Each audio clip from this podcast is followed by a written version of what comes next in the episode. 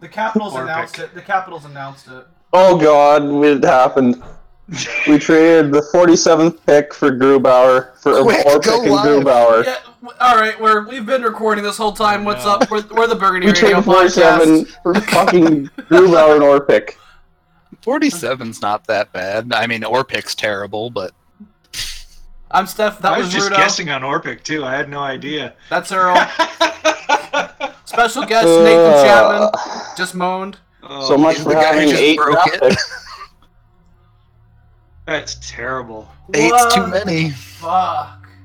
Can't have extra picks. There's That's the first F bomb. Everybody drink. Oh, First of many. You tra- traded a second for Grubauer and Orpik. Why are you helping? I don't think that's that bad of a trade. Like, we don't care if we're help. We help Washington. We do. Well, if what's it gonna mean for Carlson. Varley though? It's like, hey, you just traded for my replacement. I'm just gonna what about go to helping Russia or something. He is not.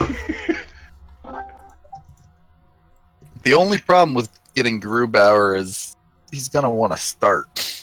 Well, there goes our mock. May as well have to take. We don't get Morozov.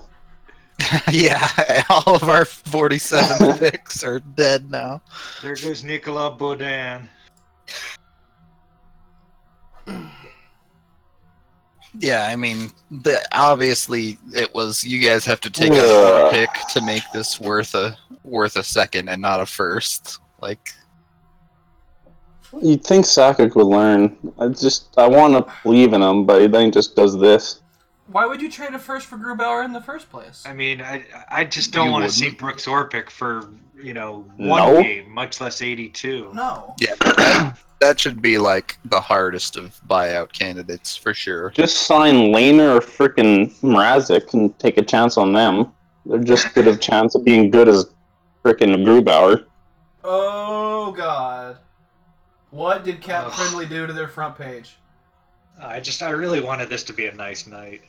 Well, it still can. It can't. It's an it's an even draft year. It still can't. That will never happen. Uh, I'm. That's part of the reason I really want our the auto first to be next year because we do good in odd n- number years. Just we can't do crap in even numbered years. Yeah, all right. Look at it this way: we now have enough Washington goalies to play 82 games in a season instead of like 20. At least Orpik is only signed for the through this year. And so Orpik then just blocks the young guys from playing, or do we buy him out? No, he's he needs to be sent home. Like, does he have one year left, or what is he? Yeah, one year. Robidas Island. Man, It doesn't even have to be Robot Island. It can be you're healthy, I'll just- but we don't care Island. I'll just take it as a positive. We still have our first. Just don't screw up the first then. so basically we, we got a cap dump and a guy that the Habs or that the Caps had to get rid of, and we gave them a, a second round pick for it. Yep. This has got to be one of the gutsiest clubs in the National Hockey League. Here's a breakaway. MacKinnon. Pure guts. They got nothing but guts. Every guy with three big old cow hearts, two pancreases. Brandon right here with a terrific backhand pass. And look at the patient. My goodness. Guts all over the place. I can't believe it. And after 22 years,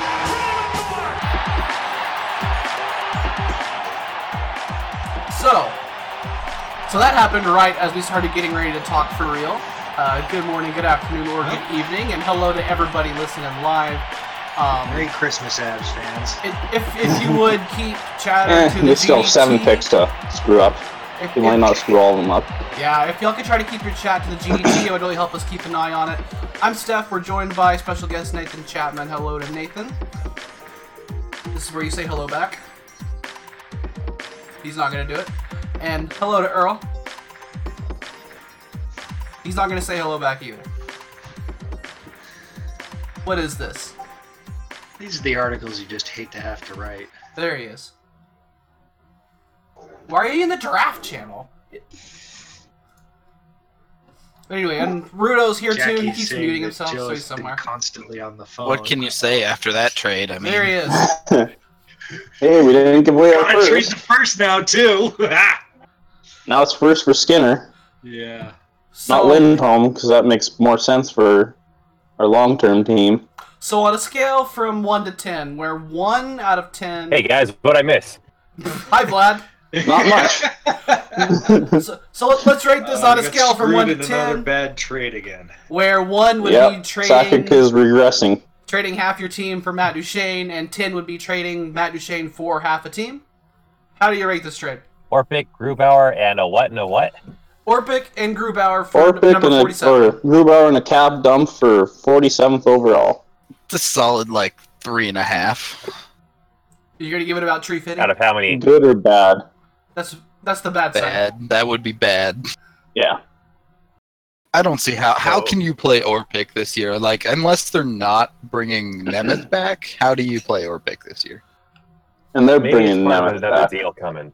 They've loved Orpik forever. They have. They've they've been connected to him before. Yeah, have the Avs even announced it yet? Oh, No, there they did. They just did it. Was there Five any- minutes behind Washington. Well, That's I why we're on a cup-winning team. Well, there are two two time zones. So we got our Stanley Cup winning goalie now, I guess. Yeah. AD says this obviously means We the got Avs will not re-sign Jonathan Bernier. All oh, right. Oh, a Stanley Cup winning goalie. Y'all, this is a little bit chunky actually for me. Hang on, I'm gonna reconnect real quick. uh, now That it's time to move Varley out of Denver. The Varley out of Denver tweets are starting already. Oh God. I think they were starting me. His qualifying offer is 1.5. Yeah, it's gonna be a How many- long year of moving barley talk. How many Well, figures does he have left? Let's be real. That was gonna happen. Yeah, it was. You're right. And this and no, he has one year. Farley does. Oh, Varley? I thought he meant years of RFA Oh. for Grubauer. Yeah, Grubauer. How many RFA years? Oh, I, was just have? one. I, think it's definitely just missed the one. something then. He's 26, so it's got to be UFA after Yeah, this. just the one. So yeah, it's probably going to be a long-term deal then, or at least like a four or five. I don't know. Well, I think he'll probably only want three or four to prove he's a starter and then make mad bank. Or he'll hold out and then just leave. Oh, if he holds out, this is oh, that trade becomes a one. Oh, here's LeBron. right The now? Avs intend to either trade or pick, and if they can't find a trade partner, they'll probably buy him out. Yeah, no one's gonna Maybe. take or pick. Yeah. let's not even pretend. The Avs could retain half and maybe get rid of him, but I doubt they'll do that. That depends. What's George McPhee up to today? Nah, he does love his defenseman. He does love Brooks Orpik. Hey, that's two-time Stanley Cup champion Brooks Orpik. All right, All right, LeBron says that the, the Avs are intending to trade Orpik. Man, that's what he says, but who's gonna take him? The buyout line is gonna take him. There Excuse you me. go. So that that makes it. Toronto. That, but They're that, like, here's I uh, feel a little stats. bit better about this. Maybe they can trade him to Ottawa. sure, Alright, well- why not? Look, it, it does like second. solve something, right? Like it does solve the problem of who our backup goaltender is going to be. There's no Yeah. question about that anymore. So then, what does Francouz think though? Because didn't they kind of saying Yeah. sign Frank as, "Hey, you're going to be your backup in a month or something"? What you're telling Francouz right now is, don't worry, Varley back to Russia? every year. It'll be fine. yeah, there. Or like, here's your ticket back to Russia. There's no way Francouz was gonna start in the NHL. That was never gonna happen. There were always gonna be a second goalie picked up, whether it was here or in UFA. I know, but in UFA it would have been free. We would, we wouldn't have to give up a second round pick. No, Or we take wouldn't. Yeah. And that's why this trade is a tree fitty out of ten. I'm blaming Steph for actually having a planned pre-show. The Avs had to ruin it. Yeah, I'll like tell you. Uh, right when it started. Exactly when it started. Like right at. Man.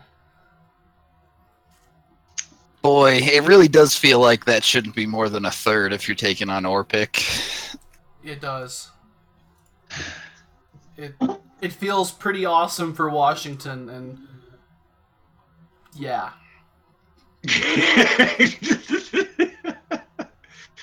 Unless, I mean, if they can turn around and flip them for a third or fourth or something, then you've turned a second into a third or fourth and added Grubauer, which is acceptable. But yeah, that's Yeah. not bad at all. but you can't. Or pick for conditional fourth.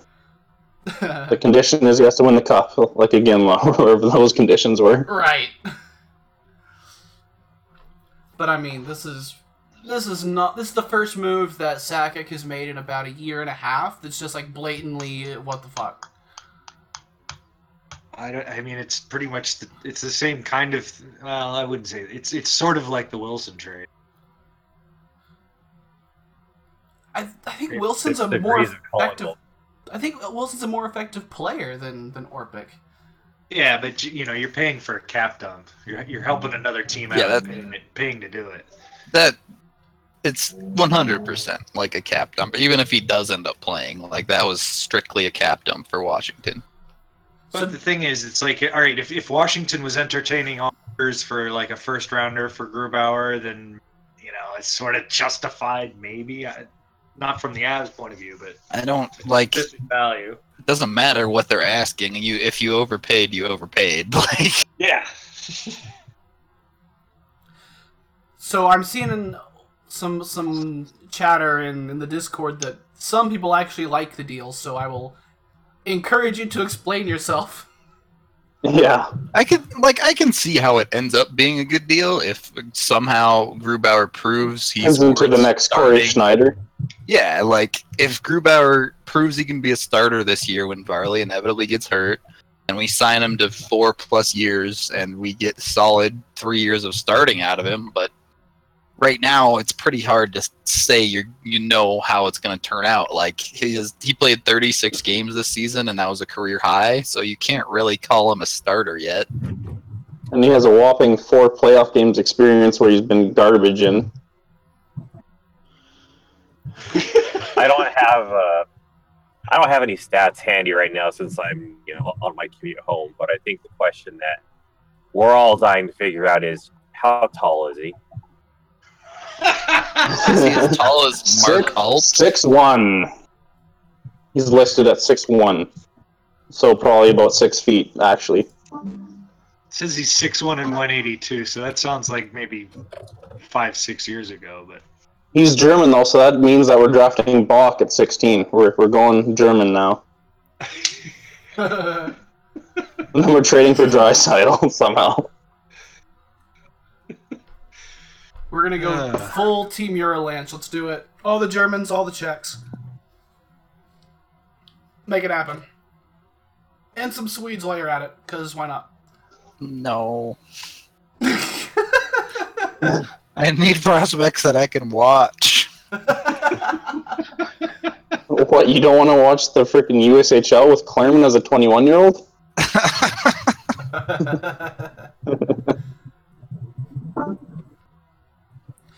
so, um, obviously, this means Bernier won't be back, as we mentioned a little bit earlier. Um, I don't know if Grubauer is an upgrade or a downgrade on Bernier. Do maybe they're kind of the same guy? That's kind of the impression I have in my head, but I don't have Yeah. numbers it's a behind little that. sideways probably, but he's younger, so there's that. Okay. Yeah. He's younger. We'll be able to lock him up for term, which isn't necessarily a good thing, but it probably is, assuming we don't overpay him. Yeah, locking up Yogi worked well. I mean, Yogi was we a lot, Rocco. a lot rawer than Grubauer. Oh, Yogi speaks German too. He is Swiss. So, at this point, like, I mean, you obviously the Avalanche had to pick up a goaltender here, and Grubauer being available. I mean, I, I'm I'm not too annoyed with with him being the pickup. It's definitely the inclusion of uh of Mr. Toothpick, Brooks Orpik. Yeah, getting Grubauer is fine, right? Like, Yeah. I mean, you can't have him in camp. I mean, what what's Kamenev gonna do to him? break his own gotta find him arm. Yeah. Break his own arm. Push him down the stairs, probably. I would. this means they won't have to draft a goalie in the second round. They just did. Nice one. Yeah, they No- just they just yeah, spent now their higher doing second their- on a goalie like no one wanted. now they can take Ravel. Now they can use keep using the overage Euros in the fifth round that will never turn out until the goalie's an issue again. I still think you have to draft one this year. Oh yeah. Sure. A second straight up for Grubauer isn't too bad. A second for Grubauer, oh, and also Brook or pick, kind of bad. Yeah. I just I, I don't see the value added from taking on the cap. So Right. It's it's definitely going to depend on what happens next. Um, yeah. So, it because as we've just had uh, Argvark throw in the chat, the tweet from Elliotte Friedman, Colorado's going to see if they can help Orpik land in a preferred spot. Whether it's a trade or a buyout, they're preferred to, or they're prepared to facilitate. So, we still cannot judge this in those terms because none of those terms are the real world yet. So, Yeah. uh, this trade in a vacuum sucks a small amount. Um, it's not the end of the world. It's obviously not good. Um, but then once we reach the point where whatever happens next for Orpik is determined, then I mean, say he gets traded for something, and then we can look at that return. But if it's a buyout, where does this deal end up for you? Um, I I mean, it's stinky. Um, Yeah, I, like I gave it a 3.5, uh, just assuming that nobody wants him and we're gonna buy him out. That's my assumption Yeah. too, but there are Yeah, it's like a, it's like a three. you know, and- If we can somehow flip or pick, it might go up to like a four. But I, I would be hypocritical because I've, I've been saying for a long time that taking on cap dumps really doesn't pay off. So, you know, but I just I I wonder why you do it. You know, it, it's I, I guess if if if Grubauer really was going to fetch like a first and something else, you know, then then this gets it done without really really kicking you in the nuts. I mean, then the question becomes, did you need to have Grubauer? But Yeah, and then you know, it's just what does this say about how they feel about Varley and I don't know. But I, I guess you know I, I know Joe's not going to say anything when he says something about this, but it'd be interesting to see sort of the what he says the thought process was. Uh, he'll say he likes both guys, Yeah, and whatever happens, happens. And he'll say, you know, he'll wish Jonathan Bernier the best. He's a good guy and a good player. yeah. So that's uh, that's number forty-seven. What's the other pick Colorado has in the second round? Where's it at? 58. fifty-eight, Okay, basically an early third. more or less, yeah. It's nine spots away. They're still good. I, I I still think there could be some fallers there. I hope. Yeah, we're gonna miss on a lot of the fallers that we don't have 47 now. Yep. So that's that trade. Um, should we go ahead and move on to some of the other stuff that we actually were thinking about talking about today? Sure. Yeah, the actual open. Having extra picks or Like having an extra things. pick for once. Yeah. Yeah, so Let's much for the extra happy pick thing. Let's let's talk about a little bit of breaking news today, as it was uh, announced that the next play-by-play voice in Altitude TV will be, will be Marc Moser. It was. It was Yeah, it was. the By the obvious by By BSN somebody. broke it, I think. I think AD Oh. said so because Oh. AJ was doing draft things, so AD broke it. Um, but yeah, the the obvious choice, the internal upgrade, and kind of rumored to be the choice for a little while. So not anything earth shattering, but cool. Yeah, I, I, watched the video they had about if they got the, the fourth overall pick. Um, it was uh, Keefe in the host spot with Moj and, and Peter. Um, you know, I, it, it, that kind of told me that it was set. Um,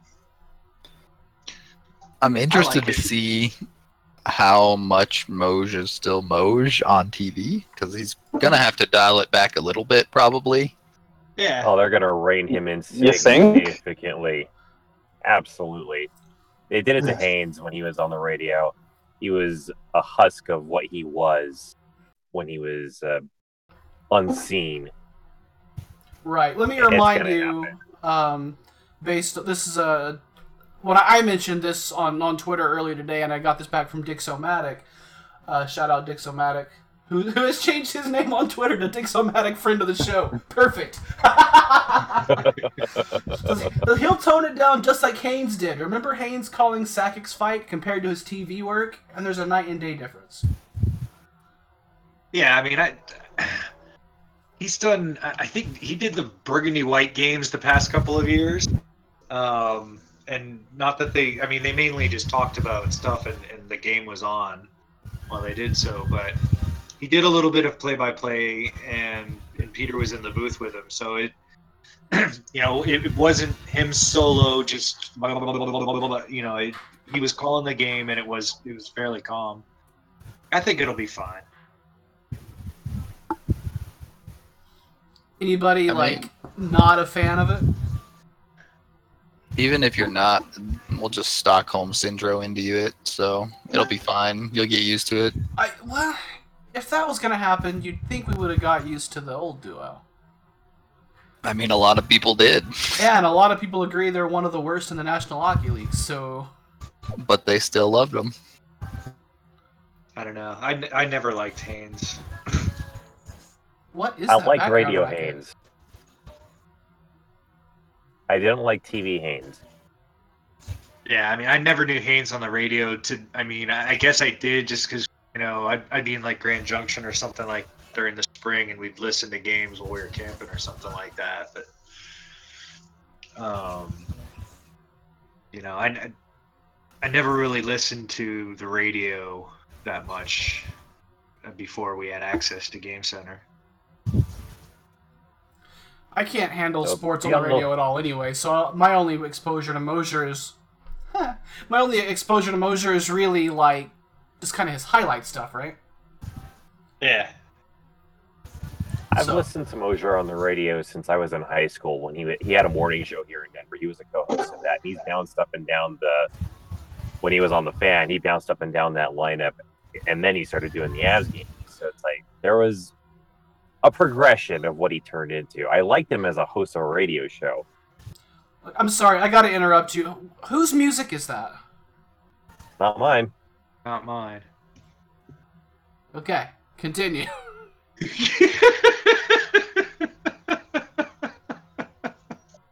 My God, that's Pierre McGuire music.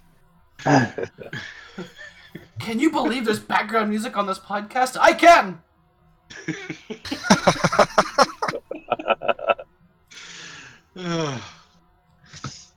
um, Because it's not very professional and it's not very good. It's it's fine. I mean, I I'm curious to see what Moser like. Okay, my dog's curious about Moser, I guess. Hello to the Rudolph. Uh, but I'm curious to see like how much of his his flair that he keeps. Like I know he's not going to get away with as much, especially like on the radio. I'm always a bit skeptical of how honest a call is. Like if I can see the call, I'm going to see what you're messing up. right. Well, the first Marc Moser drinking game will be to slam one every time he says "goodness gracious" about something. I, I you know I, I think his you know like his guts call. Like they probably don't want it they probably want something like that just not you know as over the top because I, I mean I think that guts call was something that, that everybody really got into. Um you know I, I you know with Haynes being such a I don't know he's he's just there you know I mean you didn't really get excited unless the Red Wings were playing or something like that you know Rangers so I, I think they want to jack up the excitement level level a little bit during the broadcast. Um, but it's you know finding that balance with Moser. I, I think it's just going to take everybody a little bit of time. Well, Moser may actually call the play. I didn't that know that was allowed. That's allowed? That's one thing. We'll I've see really about noticed. that. McNab will convert him to story time. It won't be altitude without irrelevant bullshit hour.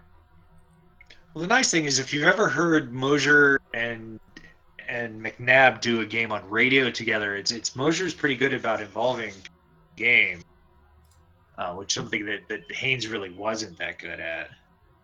You know, it's just sort of like he he'd stop talking and you know the puck wouldn't be doing anything, or it'd be you know an icing or something like that, and Pete would talk. You know, I, I think if you can ask questions and you know Yeah, I you know I definitely think Moser will be more passionate. Like McNab was like robot mode against pretty much everyone but Detroit. and then he would like get all of his emotion out in our two Detroit games every year and just bash them constantly. And I think Moser will be a little bit more up and rooting for the Avs like every game. I mean, what I was really hoping for is someone that, you know, believed in analytics at least a little bit, and you know, because I I think Pete would probably get into it. I, I think he's into it more than he ever lets on. And It's Definitely. like if you if you let Pete if you let Pete sort of speak a little bit, you know, not try to overwhelm people with stuff they're not going to understand, but to you know, to, to put a modern touch on some of the things they look at during the telecast would be really nice. Pete's a grenade, right? You just point them in the right direction and hope for the best. Like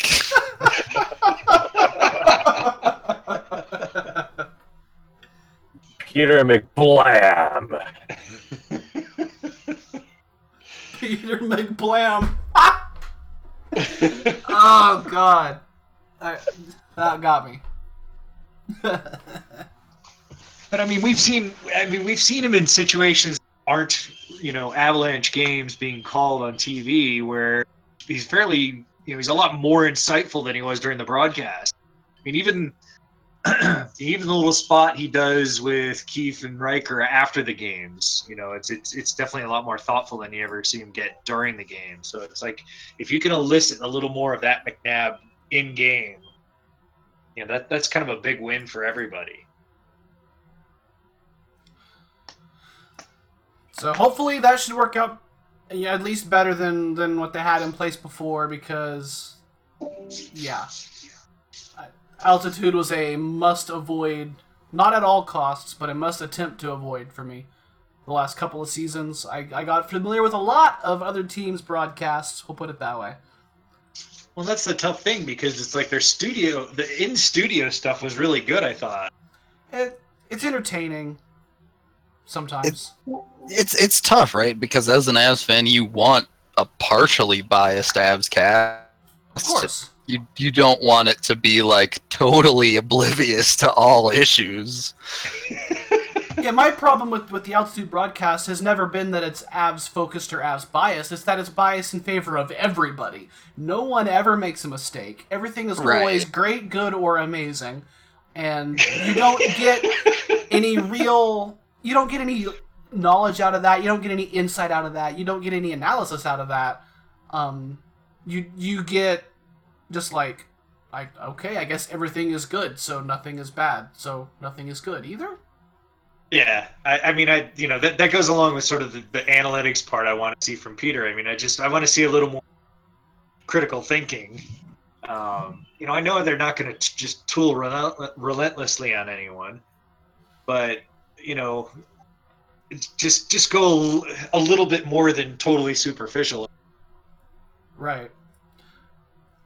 Because there's other teams' broadcasts that you can watch and actually learn something about the way the Avs play hockey, and go, well, Yeah. th- this should have been on altitude every night.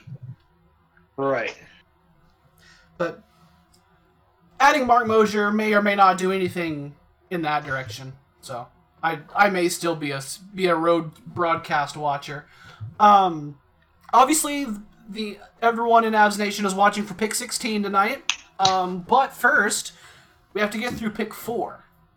Um, I think the expectation is that Ottawa is going to keep that pick, right? It, it's I don't even think it's an expectation. It's like going to happen. Yeah, ninety-nine percent they're saying, which should be ninety-nine point nine nine nine. So you're saying there's a chance. I'm saying there's a chance. I'm more optimistic than that, but I mean, it, it, it would be smart of them to, to give it to the Avs, but you know, Tell us why. Because we want Zadina. I mean, because I want it. maybe Um, asset wise, like five years from now, it's I- smart for them. But right now, how can I just don't see how they can do it with their fan base that already hates them, and they have one. Well, I guess two. They have a fourth round pick at like ninety eight or something, but they have one other pick in the top hundred besides that one. Is it really that bad? They have no second. They have no third. It's bad. yeah, Wow. they were going for it this year. That went well. All about It's like they drew it up. Oh, but they've got two sevenths. Lucky number seven. They have their Twice. They have their first. They have Pittsburgh's seventh. they have their fourth, their fifth, their sixth, their seventh, and New York's seventh. The Rangers, not the Islanders. Um, Bon chance, mon ami. I feel like my voice has no staying power at all tonight. Um, but I, I, the the uh, the argument Only in four favor hours left. Yeah, yeah, well, it'll be a lot more sparse after this ends. Um, but once we get to uh, get through pick four, then we'll we'll be looking back and being like, oh, if that's who you're gonna take, you shouldn't have even kept the pick because next year draft, blah blah blah blah. I mean, there's gonna be a bunch of that garbage. Um, I don't think there's much like unless that pick wins the lottery next year. I don't see how the Avs do better than Zadina. I'll put it that way. I mean, you know, if it's fourth next year, you could get a guy that's just as good. I mean, know, I know right now Zadina looks pretty hot and everything, but it's you know, it, it's a pretty temporal experience. I, I think next year you could probably, you know, you could be just as happy with someone pretty close in the in the draft lineup. Yeah. Because if, if I'm Ottawa, I'm definitely keeping the pick this year because even if you are the worst team in the National Hockey League, your best odds are fourth. Your best odds are to not change your draft position from this. So, Right. like it, it you if any other team gets unlucky, suddenly you're looking at fifth, sixth, seventh. Like, well, uh, if if Ottawa ends up with the pick, they will find a way to guarantee fourth or better. I can promise you that. But Well, I mean, if they lose the lottery, I mean, if, if that pick wins the lottery, there's nothing they can do about that. right, like they they can't make the guarantee playoffs. better than fourth, and you could probably do the research and convince me that next year's draft is better than this year's, but it's still a really hard sell. And that's kind Yeah, of you're a not going to bet on yourself. I mean, my, And you're not betting my- on yourself to be worse. It's like, hey, fans, come to our games, pay a bunch of money to see us suck. We don't even have our pick. My logic for taking this pick and, and giving it to the Avs and um, you know realizing that yeah it might not be a better pick next year. Um, the thing is they really want next year's pick. And you know there's no reason for Joe Sakic to even answer the phone when they call about it. So you know they're not going to get that back because you'd, you'd have to wildly overpay for it and when you're doing that you may as well just you know whatever you're overpaying for it with you may as well take that and turn it into more assets so From a strictly they just- hockey standpoint, yeah, I agree with you, but it's still a business, and the you just can't send that message to your fans, right? Like the team's already not been doing a great spot with their fans before the fiasco that has been this off season for them. and that's part two it's just like how much worse could it look i mean it i mean seriously you know I mean, it gets that much worse, and all of a sudden, it's the Quebec Senatores.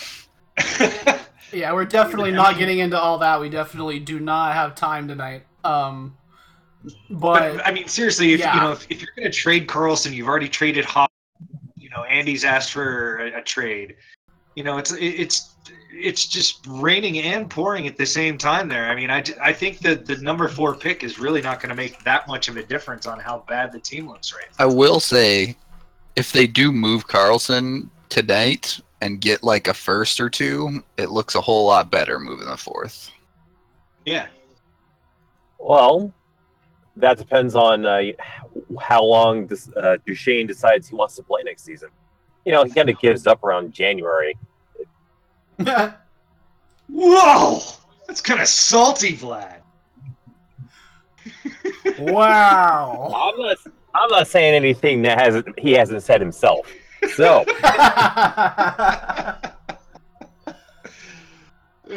He also thought that Otto was was better than he ever imagined. So, oops. and then what happened? Um. So yeah, we're. One of my other questions was if Ottawa were to lose their head and give Colorado pick number four, who would we take? I think everyone already said Zadina. I, Yeah, I think that's a total no brainer. I mean, I, I I think you'd have a good choice. Whether like, like I'm guessing that Mon- You're in and out, Earl. I'm sorry, but I, I, I think the choice is between Zadina Dobson, and I, I don't think you'd go wrong either way. Zadina and Nate Uh, Dobson. Is that what you're saying? Right. Okay. Close Oh. enough. Close enough. yeah. Even a bad option there. He has something the Avs need too. I just don't see how you can walk up to that podium and say we need goal scoring wingers and not take Zadina. like Whose voice was that they just cut in? that was Semo. Everyone I think I'm on the. I, I would pick Zadina, but I wouldn't be upset if they took Tkachuk either. If they thought he was better. Sure, like he checks a lot of boxes, and I he's just not the pretty pick. I'll put that put it that way for sure. Yeah, my problem, I guess, is I've seen Ch- Tkachuk play and I haven't seen Zadina, so I'd rather have him pick Zadina. sight unseen. All right, so I'm- one um, one last question before we get into um, our second segment, which will be after the draft. Um, what do you want the Avs to accomplish with the 2018 draft overall? Um, what sorts of pieces are you looking at? What kind of philosophy are you looking at? Um, I think a lot of people's expectations started with get eight picks, and that's already been shot down the toilet. But uh, what are you guys looking for tonight? To not Have a good draft. even year draft. Yeah. Have an odd year draft instead of an even year draft. Just m- make sure you get an impact player in the first at least. Like get a second line center or a second pairing defenseman at least, and find. Well, I was hoping to find two players in the second round, but at least get one somewhat impact player outside the first for once since Barrie. I'm not expecting a Barrie level player, but someone who can at least play 20 minutes a night on occasion yeah. with us in the second or third, or maybe draft a goalie that's not an overage from Europe who has an actual chance of becoming a starting goalie. I just then we don't have to trade a second for Grubauer. the first has now become so important. And it's a 16th Yeah. overall, Yeah, which is kind of the dead zone. And I know everybody it's the says magic pick lately though, because you have the Barzal and Chychruns. Yeah, 16 has been a great pick lately, but it's before I know the second round doesn't produce a ton of NHLers, as everybody loves to tell me, but with the 47th pick in this draft, you were gonna get a faller. So it may have Yeah. panned out, it may not have, but you had a little bit of backup if your first isn't everything that you wanted it to be. Now it's it's swing with the first, and you better hit. See, that's my worry is that they're going to get more conservative, safe with the first round pick now. What was Uh, that? Is somebody I had sawing? a space. No, I had a spaceship land in my backyard. Go, go see if they can take us back in time and not put Brooks Orpik on this roster.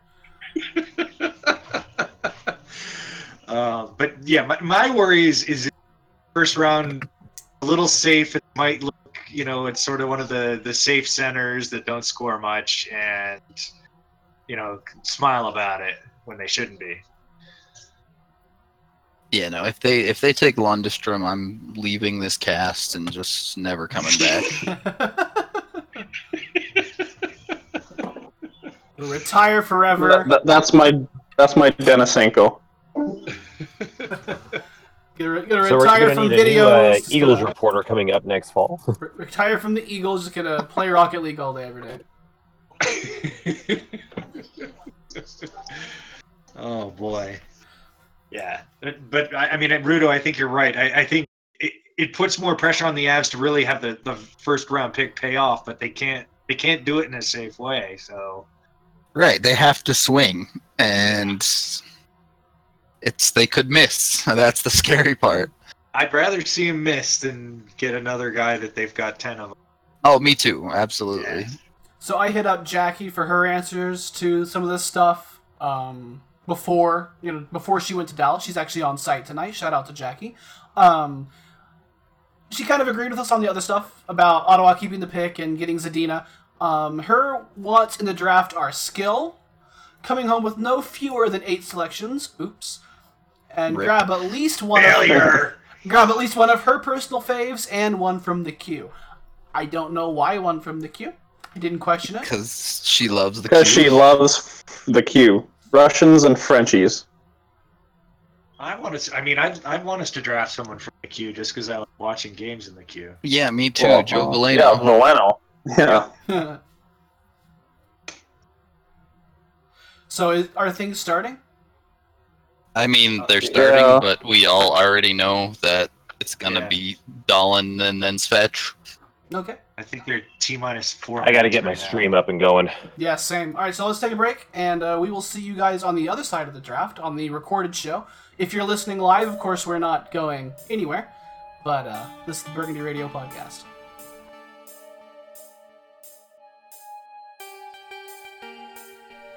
Here's a few of the highlights from what happened during the draft last night. Last night? Whatever night it was.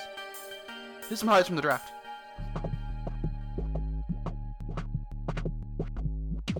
So this, there's gonna be. This be. draft's gonna be crazy. Yeah, there's gonna there's be already- some wingers available at 16. Other than the, other than the first two picks, this is not how it should have gone.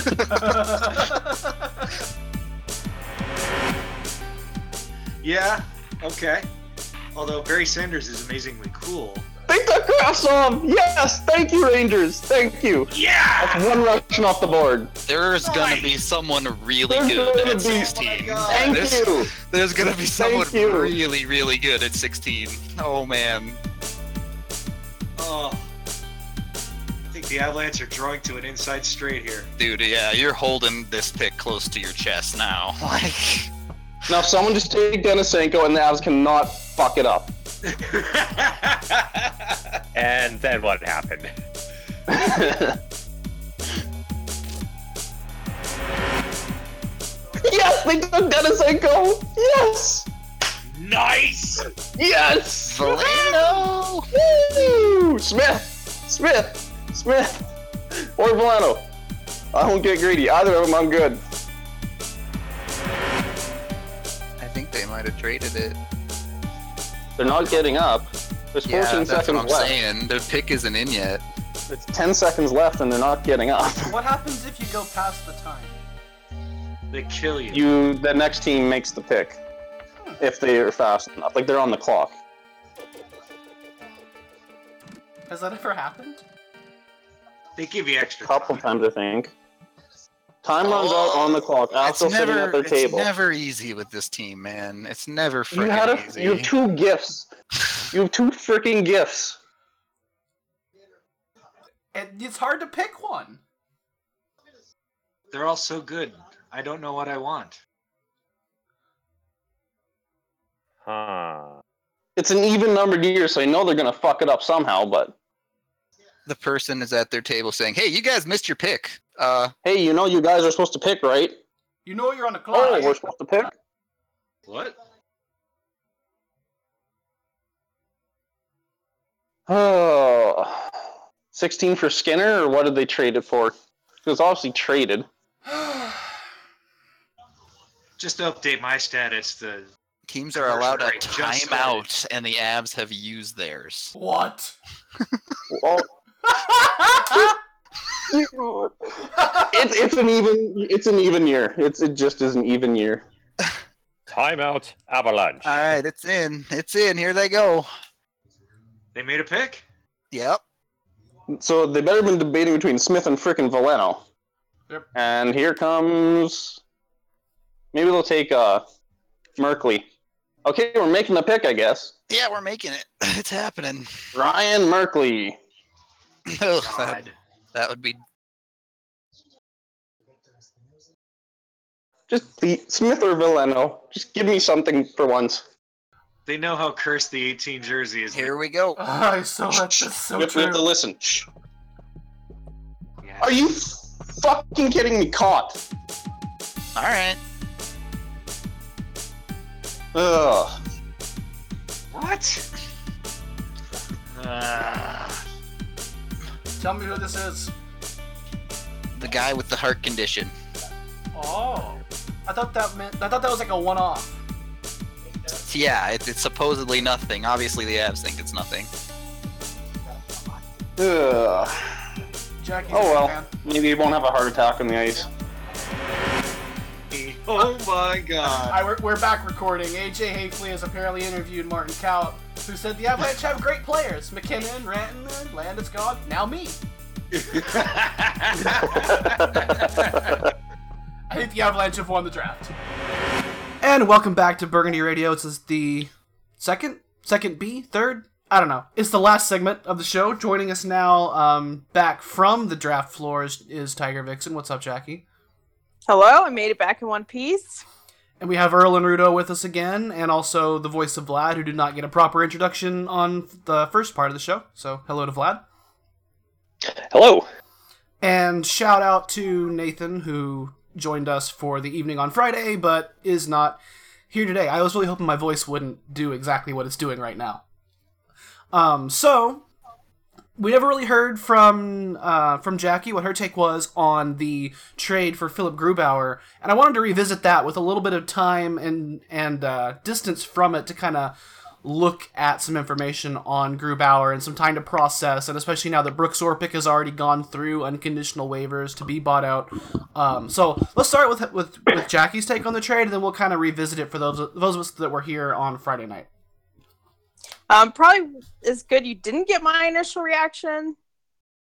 Um, I'm not a giant fan of trading picks for players, and I'm.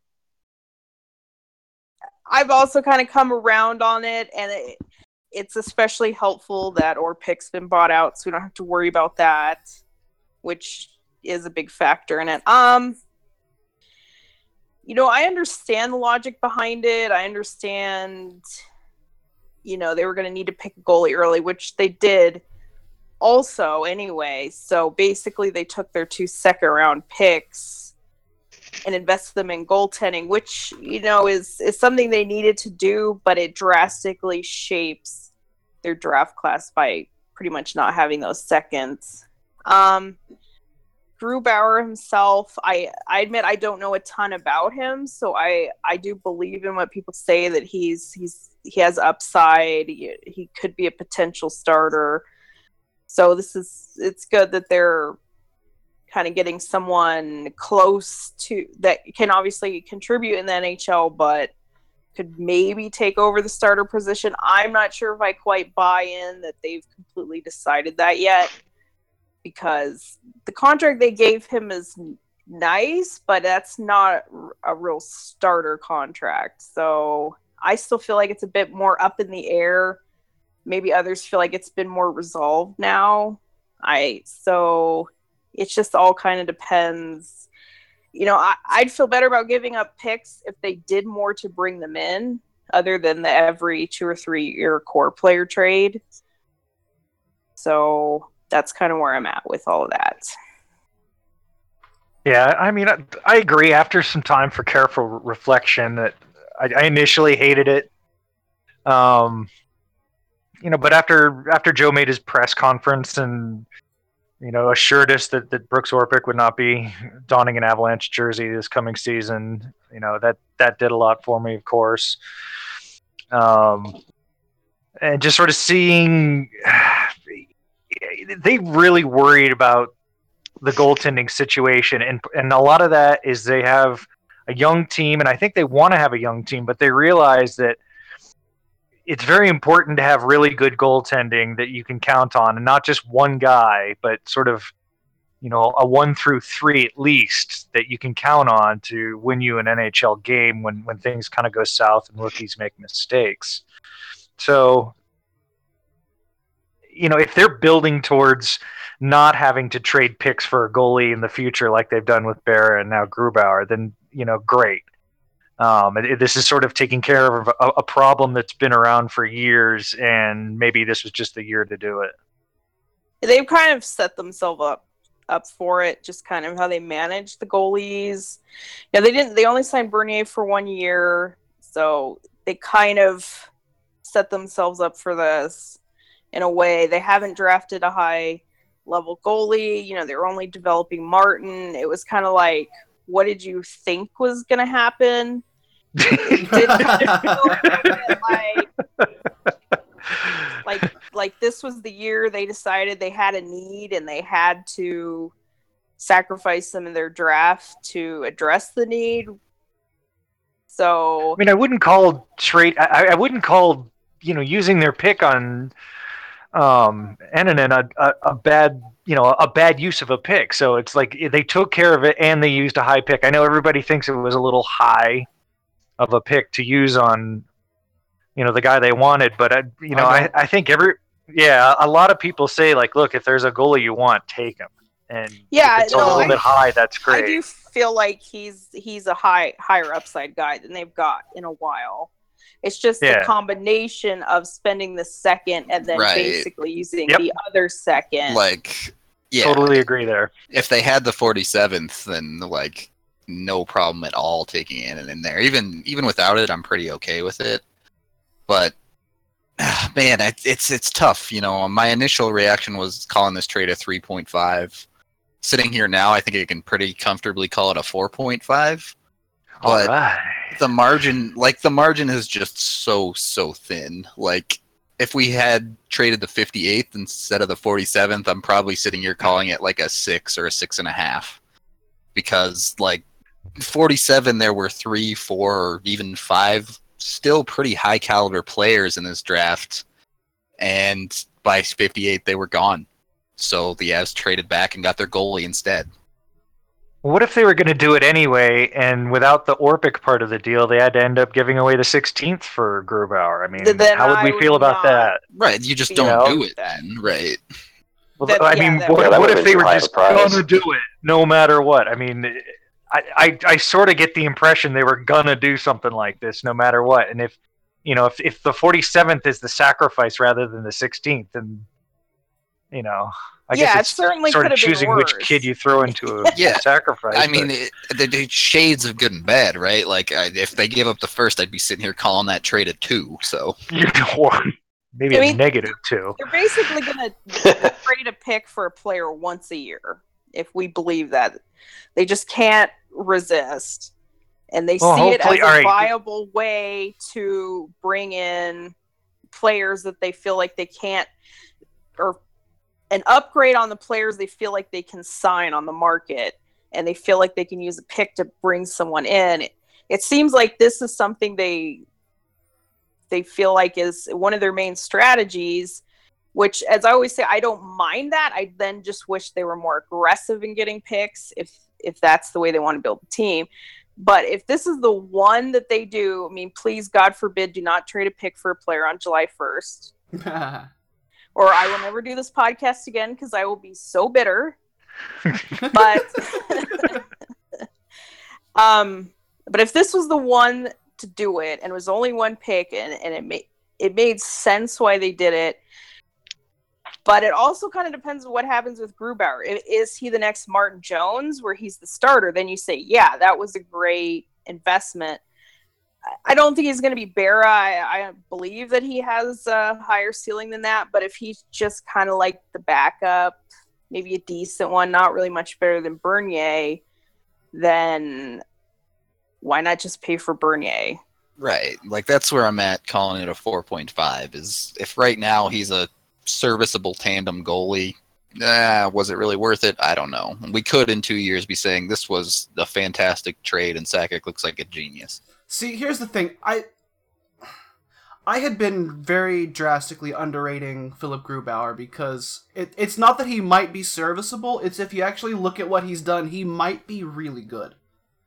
Um at at 5v5 his save percentage is worse than let's see 1 2 3 4 5 6 7 8 9 10 11 12 13 14 goalies and in that 3 year span none of them have played more than 7 games so if you look at goalies who have actually played a decent amount like obviously it's a backup um what's the workload it's a backup's workload he's only played 81 in that 3 years but across that time span, I mean, that's your number one goalie for even strength save percentage in the National Hockey League. He's higher than Antti Raanta, Sergei Bro- Bobrovsky, Corey Crawford, Devan Dubnyk, Carter Hutton, Brian Elliott, Juuse Saros, James Reimer. Like ev- everybody on this list is, you know, uh, these are players that have some of them have a lot more games than him, but some of them are pretty similar. But a- anybody that's had a better save percentage than Grubauer at 5v5 since 2015 has one, two, three, seven games. One of them's Roman Will. Wait, he only I was not expecting that. No, he only has 11 minutes, but it was a 1,000 save percentage at 5v5, so there you go. It's his, I thought he saved one out of three shots. Well, that was on the PK, so that, that was on the PK. yeah. At 5v5, he stopped everything. So, but Grubauer's been outstanding at even strength in light workload for three years. His uh, GSAA has been very positive. Um, I had been underrating Grubauer quite a bit, frankly. And uh, my main reaction to this trade was that, well, for one, I didn't think he was as good as he might be. And number two, this basically means Washington has the space to sign John Carlson, and I really wanted Colorado to get John Carlson. Yeah, yeah, it's it's happening. Carlson It's happened. looks like eight and a quarter for eight years. So And they could not have Yeah, done that without Bo- Brooks eight Orpik by on the roster. Um, you kind of have to remember that trades are competitive too, and the New York Islanders had been rumored as like the destination for Philip Grubauer. And what did the Islanders have that Colorado didn't? Two first round picks. So but they weren't willing to give one up, obviously. or, Or they weren't willing to take on Orpik's money. Exa- or I mean, it might have been that they were willing to give up the one, and Colorado said, "Look, you can you can take the one, or we can take Orpik off your hands. We Well- have cap space for days." There was a rumor out there that Carolina offered their second as well as taking on Orpik too, and their second was a bit higher, but uh, they wanted them out of the East, so that could have played in a bit. It could have. Yeah. If, if they're that high on Grubauer, then surely could have. I think they ultimately did not get a first round offer. I think is what Uh, I yeah, I don't see how or they what was anyone would have been willing to do that for a maybe on a starting goaltender. I mean, But- maybe like the Wings' thirtieth pick or something like that. But if they if they needed a goalie, which they do, but they didn't. But But I I like that they the Orpik part of this deal. Uh, I like that they used cap space to, as an asset to help them get value in a trade where they wouldn't had had to have given up, let's say, both seconds or even the first. Uh, it doesn't bother me that it's helping Washington sign Carlson because I didn't think it was happening for Colorado in the first place. So and the best part of that is that none of our competitors in the Central Division got him. well, that too. Exactly. Yeah. I- I love the concept. It still feels like giving up the 47th and taking on Orpik is a little pricey, but I think he had the right idea at least. Yeah, I mean, you know, w- with us knowing maybe half, three quarters of the story, it, it's it looks okay. I mean, it, it, it's one of those that I hope this looks a little bit better down the road, and I think, you know, I, I think this trade could grow on us a lot over the next couple of years, but it's just tough to love it right now. It, yeah, it TV just was- all depends on on what Grubauer becomes. Like Yeah. like you mentioned, he he has that potential to be maybe a above average, a starting level goalie. Makes a big difference. If he's just a backup or a decent one B, then maybe it's a little different. If you listen to 2A at all, we all know the reason that TV actually doesn't like the trade is because we could have had Kody Clark at 47. well, I mean that's that that was just crazy. That will be forever linked with Kody Clark. I suggested can we have like joint custody, maybe share him in I had him at 78 in my mock draft too. Um, I don't think the Avs would have taken Clark. He probably did go maybe a round higher than what was expected. So to that extent, I don't feel like we gave up Clark. They probably would have picked someone else. They probably they maybe would have even picked their goalie. Who knows? But that's just Probably would have just that- traded it. They would have traded it down again. I mean, it just it, it seems like that was sort of the plan, and everything else be damned, you know. Yeah. and uh, yeah, so it's just funny that the guy that I I had really liked and talked about all year ended up going at our pick. And have you heard the story? I guess he wasn't at the draft. I I didn't notice because my mind went blank at that point when they said it was Clark, and then I was looking at the Discord. He wasn't there. Did you guys hear the story? No. Uh, his dad was mowing the lawn at their cottage. Like I have no idea why they weren't at the draft. And Clark runs out and says, "Been picked at 47." Just a funny story. Yeah, it's like your dad didn't even think you're going in the second round or what? And and he's a former NHLer. Could have been us. Could have been us. That's classic. But the Avs may not have had pick 47, which, I mean, obviously, as we're kind of hearing from this conversation, I rate that a little bit lower in, in pick value than y'all do. Um, but what they did have is number 16, and they took Martin Kaut. Martin. Martin. Yeah. M. Kaut. I, I like Kaut. You know, I was fine with the pick when he took it, and this is another one that I've I've warmed up on. When you really start to dig into Kaut, he checks a lot of the boxes that the Avs were looking for heavily in this Yeah, draft. So Yeah. I thought that was like really funny in drafting live, though. Because By taking BPA, they, they satisfied a lot of needs here. Is is this where I get to pat myself on the back that I called it that they were going to pick him? Yes. At 4 a.m. when I woke up on my way to Dallas, I said, "You know what? They're going to take Kaut because he, yeah, exactly. He basically fits all the criteria what the Avs want: the skating, the smarts, the competitiveness. Kind of, I wouldn't as maybe physical is not the right word, but just kind of like He can play defensively. yeah, he's not going to get pushed around. Yeah. defensively. I, I think they really see he could be on the Mikko path, playing in the AHL and probably the NHL the next year.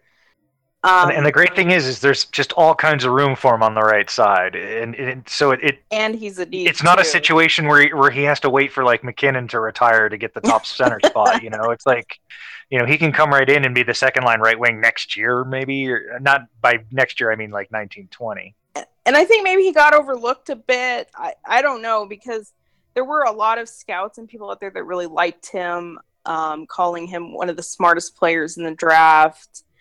And then obviously the heart scare maybe made people think that he's not going to be a first rounder anymore. But it just, yeah, it was kind of an obvious Avs pick. And, you know, I'm probably the highest on this pick, maybe out of all of us. I didn't hear your reactions, but it I was pretty darn thrilled when they picked him. And looking back in the board, there's nobody else I would have taken in the first round.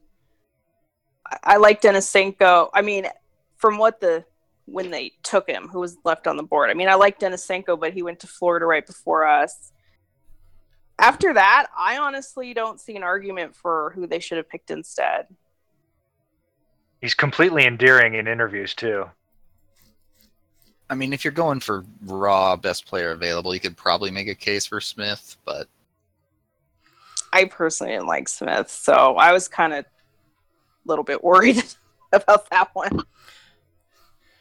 So, um, it did end up coming out that Colorado didn't trade their pick like it looked like they were gonna. They didn't almost lose it because they lost track of time. They they thought that there was something happening on the stage, and the NHL came over and were like, "Why haven't you made your pick yet?" And Joe was like, "Why haven't you run your feature yet?" and the NHL said, "What feature?" And Joe said, "Oh." that one. Well, I had no idea. I thought they were in a commercial or something. Like yeah, they were just sitting there, but they but it looked like they weren't, you know, discussing or doing anything. They were just chilling. So I thought they were just in a commercial or something. I didn't think there was like like a what the Avs doing. We were losing our minds. it's probably a good thing because then I would have worried that they would have traded it or whatever. But All right, so the first round, obviously, the Islanders had had two picks that they used to shore up their blue line for the foreseeable future, and Detroit picked up both of the big fallers in uh, Zadina and Veleno. Was there anybody else that y'all were blown away with in the first round off the top of your head? um, I called Dellandrea being a good pick. I would not have guessed that he went to 13, but um, Wouldn't have guessed a lot of I- things about this first round. Yeah. yeah. But I mean, always Hay- said if- if Hayden they- at five was just like, Yeah. oh my god, yeah.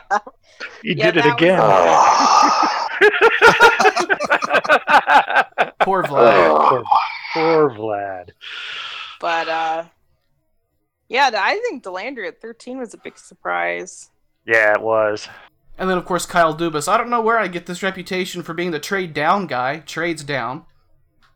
I also think it's hilarious the genius Dubas took five players from the OHL and two from Sault Ste. Marie.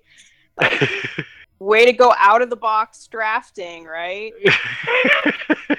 Everyone think, oh, he's gonna ha- know somebody that plays in like Botswana that's like gonna be the next Hall of Famer. Nope, the guy minds the OHL, which you know i- is fine, but May- they may all be good. Who knows? yeah. but yeah, but I, I wouldn't call this the the progressive next level of drafting. No. Um, On the other side, I don't think the Rangers did particularly well with their picks. Yeah. They they were kind of Bruinish, weren't they? And they're trading too. Well, they had three. Where were the first-round Bruins in the first round? Um, let's well. I trying to remember off the top out. of my head who it was. The Bruins didn't have one because they traded Yeah. it to they traded it for the Rick Nash deal. Is Yeah. that what it Rip. was? I, th- I feel like I like their pick at the second, but I can't remember who it was right now. Well, they traded up to get Miller. oh no! Oh, you mean the can't see pick Bruins? listing Yeah. Uh, yeah, I, don't- I forget who the Bruins took in this. I, I understood um, trading up for Miller. He's definitely one of those high upside guys. They they were the ones that took Kravtsov, right? Yeah. As we just heard on the second segment, yes. Hey, I haven't slept in like three days. I don't remember all these things. I- and you didn't hear the second segment either, so um just trying to think any other surprises i mean it just to me it felt like they were avoiding the chl now i know it wasn't like this a strong year at all for the whl the ohl was kind of meh but there was still a lot of players that were expected to be first rounders and just weren't it just seemed like they were going to sweden which there were a lot of swedes and stuff but when they're taking like bernard docker out of the ajhl and they took O'Brien out of Massachusetts high school. You know, it, it definitely feels like teams are trying to look in different places and, and maybe for strategic advantages in other leagues, which we do not have the time here to get into. But um, Well, I, I wanted to ask this question to you all. It's like, do you think that there's now becoming a disconnect with people? It's sort of, you know, not not the way that Bob McKenzie does it, because he basically just talks to scouts, so he should be pretty up on it. But even he was kind of way off. Um, but do you think there's a disconnect between a lot of the the big time pundits of the scout world and what NHL teams are thinking as far as where they can find value in the draft? Yeah. Only Yeah, I- because, like, let's face it, most of the big pundits are out of Canada, right? What's easy to get to in Canada? Canadians. Canadian juniors, Right. Well, it's just sort of we've always, you know, we've always picked everybody out of the CHL and a few other guys from other places, and it just it seems like that's not the way that teams are thinking now. it, teams have more access to European leagues than they've ever had before. You know, for a long time, you drafted Euros from the tournaments, and that was it. These days, you have scouts out there going to their league games, going to their playoffs, and things like that. And it's it's a lot more information that the actual scouts are getting. The pundits don't have time to go to Russia and watch the Russian juniors play. What do you mean they don't have time? What else do they have to do? Tell And- us I mean- lies on Twitter. Get on a plane, damn it. And maybe the CHL rules where teams don't kind of want to be dictated when and where they can put their players. Maybe that Yeah. that's having an impact too. Um, there's more and more of these tournaments. You know, it used to just be the World Juniors, and if somebody made the World Junior team, good for them. But you know, now the U18s on TV, the Hlinka is kicks off the whole season. I mean, this year there was the Junior A Challenge in the Five Nations that made an impact on where some of these guys were picked. And those are not like the the high level tournaments, but but they're heavily scouted and it does have a big impact. And I think it's really great to see that. I mean, I know it's sort of a rare year for the U.S. national team development program, but I mean, they had a really kick-ass class. Um, and uh, you know, I think more than luck, that says that you know American players are starting to, you know, really make an impact as far as you know, not just your grinders out of college, but that you know they're developing skill there as well. Well, that's been a trend for a little while. Um, uh, yeah, but just this many in the in the first round, you know. yeah, it's I just mean, it's- continuing the trend. But yeah, it, it is kind of a ramping up for sure. And they got more on the way next year too.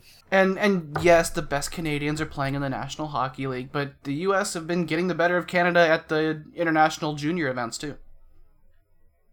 Yeah, it just seems like you know Canada's sort of market share of the NHL players just gets smaller and smaller each year. And I mean that's you know that's sort of a correction that's been happening for 50 years, but um Well, they don't have to play in the CHL either. Like they can stay in junior A. There's a lot of them that go to college now.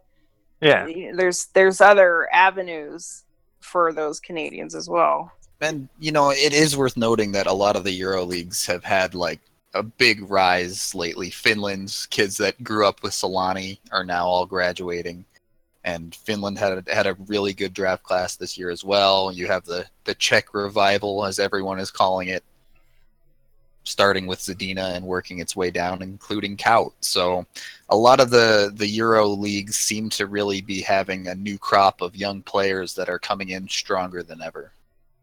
And for a long time people you know not not just sort of certain teams avoided Russians, but basically all the teams avoided Russians for a long time, and now it's you know it's a it's a hotbed again. I guess that's the I guess that is one surprise from the first round that both Denisenko and Kravtsov went in the top 15, which you know they had the hype, but I was like the the Russian factor is still there for some teams that still do not take Russians, but they they did go high, so that was a little bit of a surprise. and they had what is it? They have four more in the top fifty as well. You know, it's, it used to be like you know like sa- save some picks in, in your second half of the draft for taking a chance that some dude will come over at some point. But you know, out, outside of just like the wildly skilled players that are definitely coming over, I see you know picks in the second round and late first and stuff like that. So it, it seems like people are you know starting to get the knack of, of figuring out how to make use of um, the talent there. Yep. And uh, Colorado obviously then traded out of the second round and started picking up European talent immediately in the third. And the the rest of the of the way, they picked up what three Russians in a row to close things out. Only They one sure. CHLer. He was an overager that's ready to turn pro. Yeah. And it was picked in the fifth round, not at thirty-two. So 64 overall. Colorado traded back from 58. They traded back eight spots to add a fifth rounder, which is sure. Um, and they pick up Justus Annunen, a goalie from Finland. And do we know he he looks like he's 6'4", so there's some some of our prominent members are going to like him right off the bat. What He's we, big for sure. what do we know about this guy? Um, he's he's really strong. I mean, at least for against his peers, he helped Finland win the U18s, uh, backstopping them there. And you know, I wasn't too impressed with his his junior Liga stats, but his playoffs were absolutely insane. I think he posted like a nine three five save percentage and won the goalie of the playoffs or whatever that award is in Finland. the Pecorine Award. Yeah. yeah, I, I like this a lot. And actually, um, you know, Jeremy, um, the goalie giant, who is is on our Discord a lot, and then also on Twitter, which you should probably follow if you're into goal goaltending. Um, he was nice enough to allow us to use his pre-draft look at Annunen and uh, as an article on the site. So uh, it's a little technical. Um, reading it, I, I got a lot of it, but some of it is you know, a little over my head as far as you know reverse VH and impact and stuff like that. But um, it's it's pretty favorable. Um, you know, he he's gonna he's probably gonna spend a, a few years in Finland at least. Uh, next year, he has an outside shot at maybe being a backup in the top league. Probably going to be in the second league. Um, but you know, he's on a good path over there, and I, I- you know, he just he, he looks like a, a talented guy that was a good pick. Yeah, this year was a lot of a lot of dif- differing opinions on who the top goalies were, but I knew of him that he was one of the the higher thought of goalies.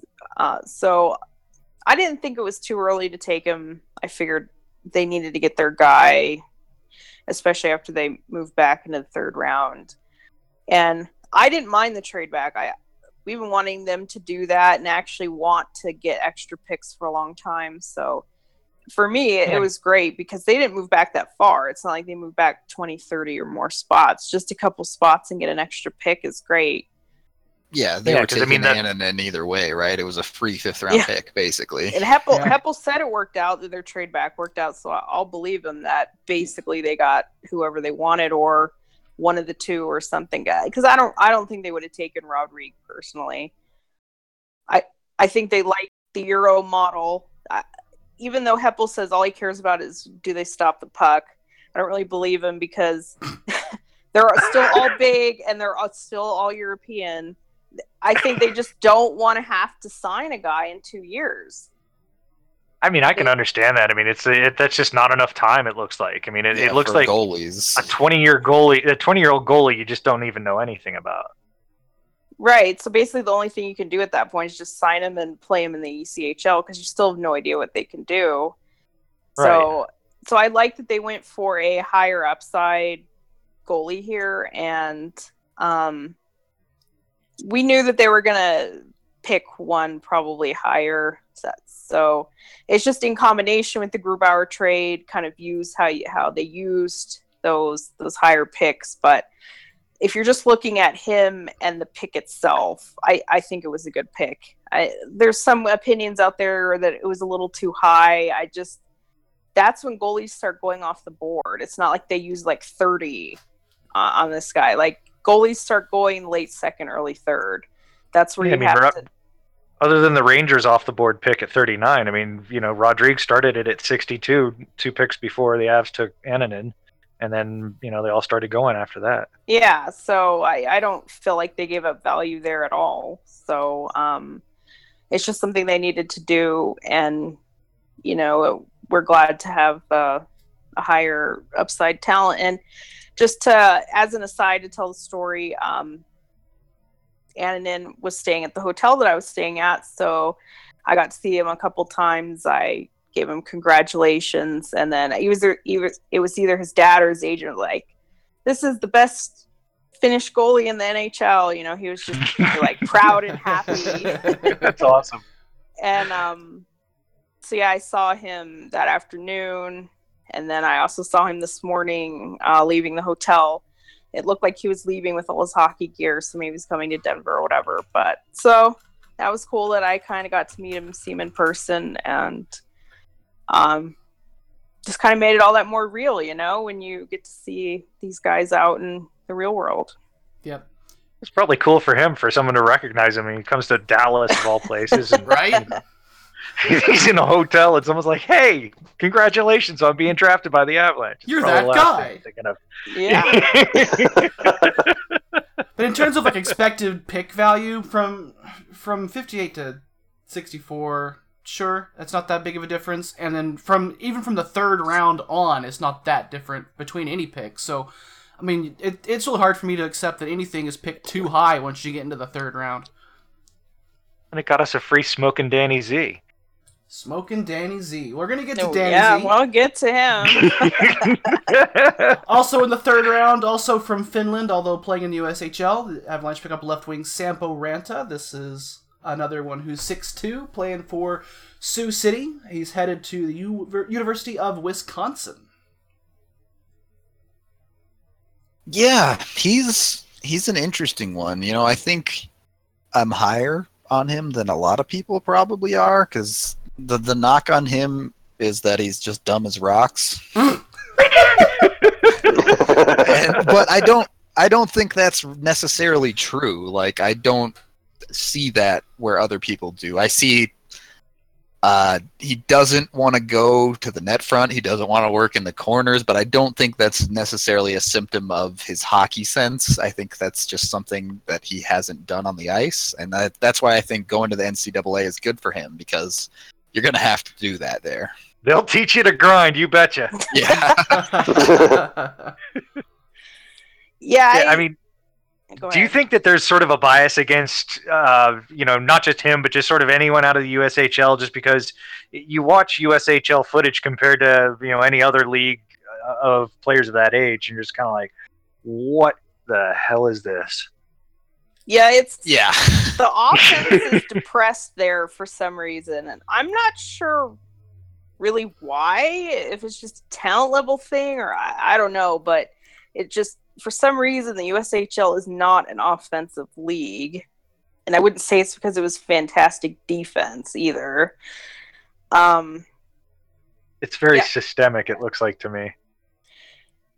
I think uh, Ranta's an interesting pick. He is kind of in the vein of Cam Morrison, but you know this was a pick that was made 40 picks later than Morrison, so it seems more of a maybe an appropriate area to kind of take uh, a chance on a guy that maybe has tools but needs to put it all together.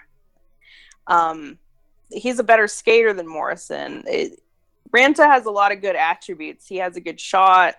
He loves to shoot he's a good skater he has a good size it's just a matter of yeah it's just him kind of figuring out how to put all that together at once He needs to learn what defense is too. It that's, it doesn't exist in his game. Yeah, and and again, the the NCAA seems to be the perfect place to learn that. Right, I, I agree. I really like that he'll learn a lot of that stuff there. Um, I'm I'm interested to see how his passing does at the next level. Like his shot is definitely good enough to advance on. I think with the puck, his play is fairly good. He his playmaking is good enough for the USHL. We're gonna see at the NCAA level if he can translate it.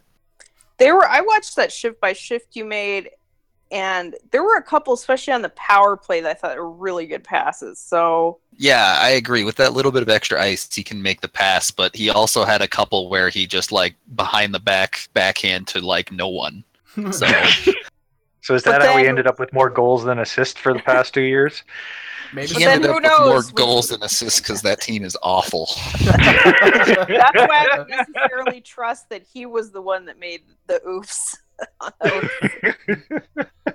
maybe someone was supposed to be there um, so I have another story about Sampo as well. The first night that I rode down from the hotel was with his billet mom, and she was telling me about how um, they thought he might go in the first round and this and that, and um, she was just so proud and talking about what a great kid he, he is and everything. So it was neat, you know, meet a billet mom of a player. So then, you know, obviously the second day rolls around and we take him. So I was like, oh, that's pretty neat. So then um, I walked back in the hotel and she was there.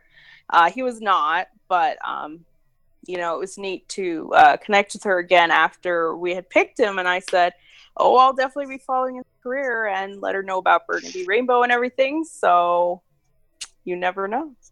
Cool. I'm sorry I called your kid dumb as rocks. Oh, you didn't say that. You said that's what the perception is. That's true. I think he's smarter Yeah. than that. I saw someone say that somewhere. But so that was just another neat, neat part of uh, going down there to the draft. So that rounds out the Avalanche top 100. Um, Ranta, Annunen, and Martin Kaut. Forwards, and then their goalie.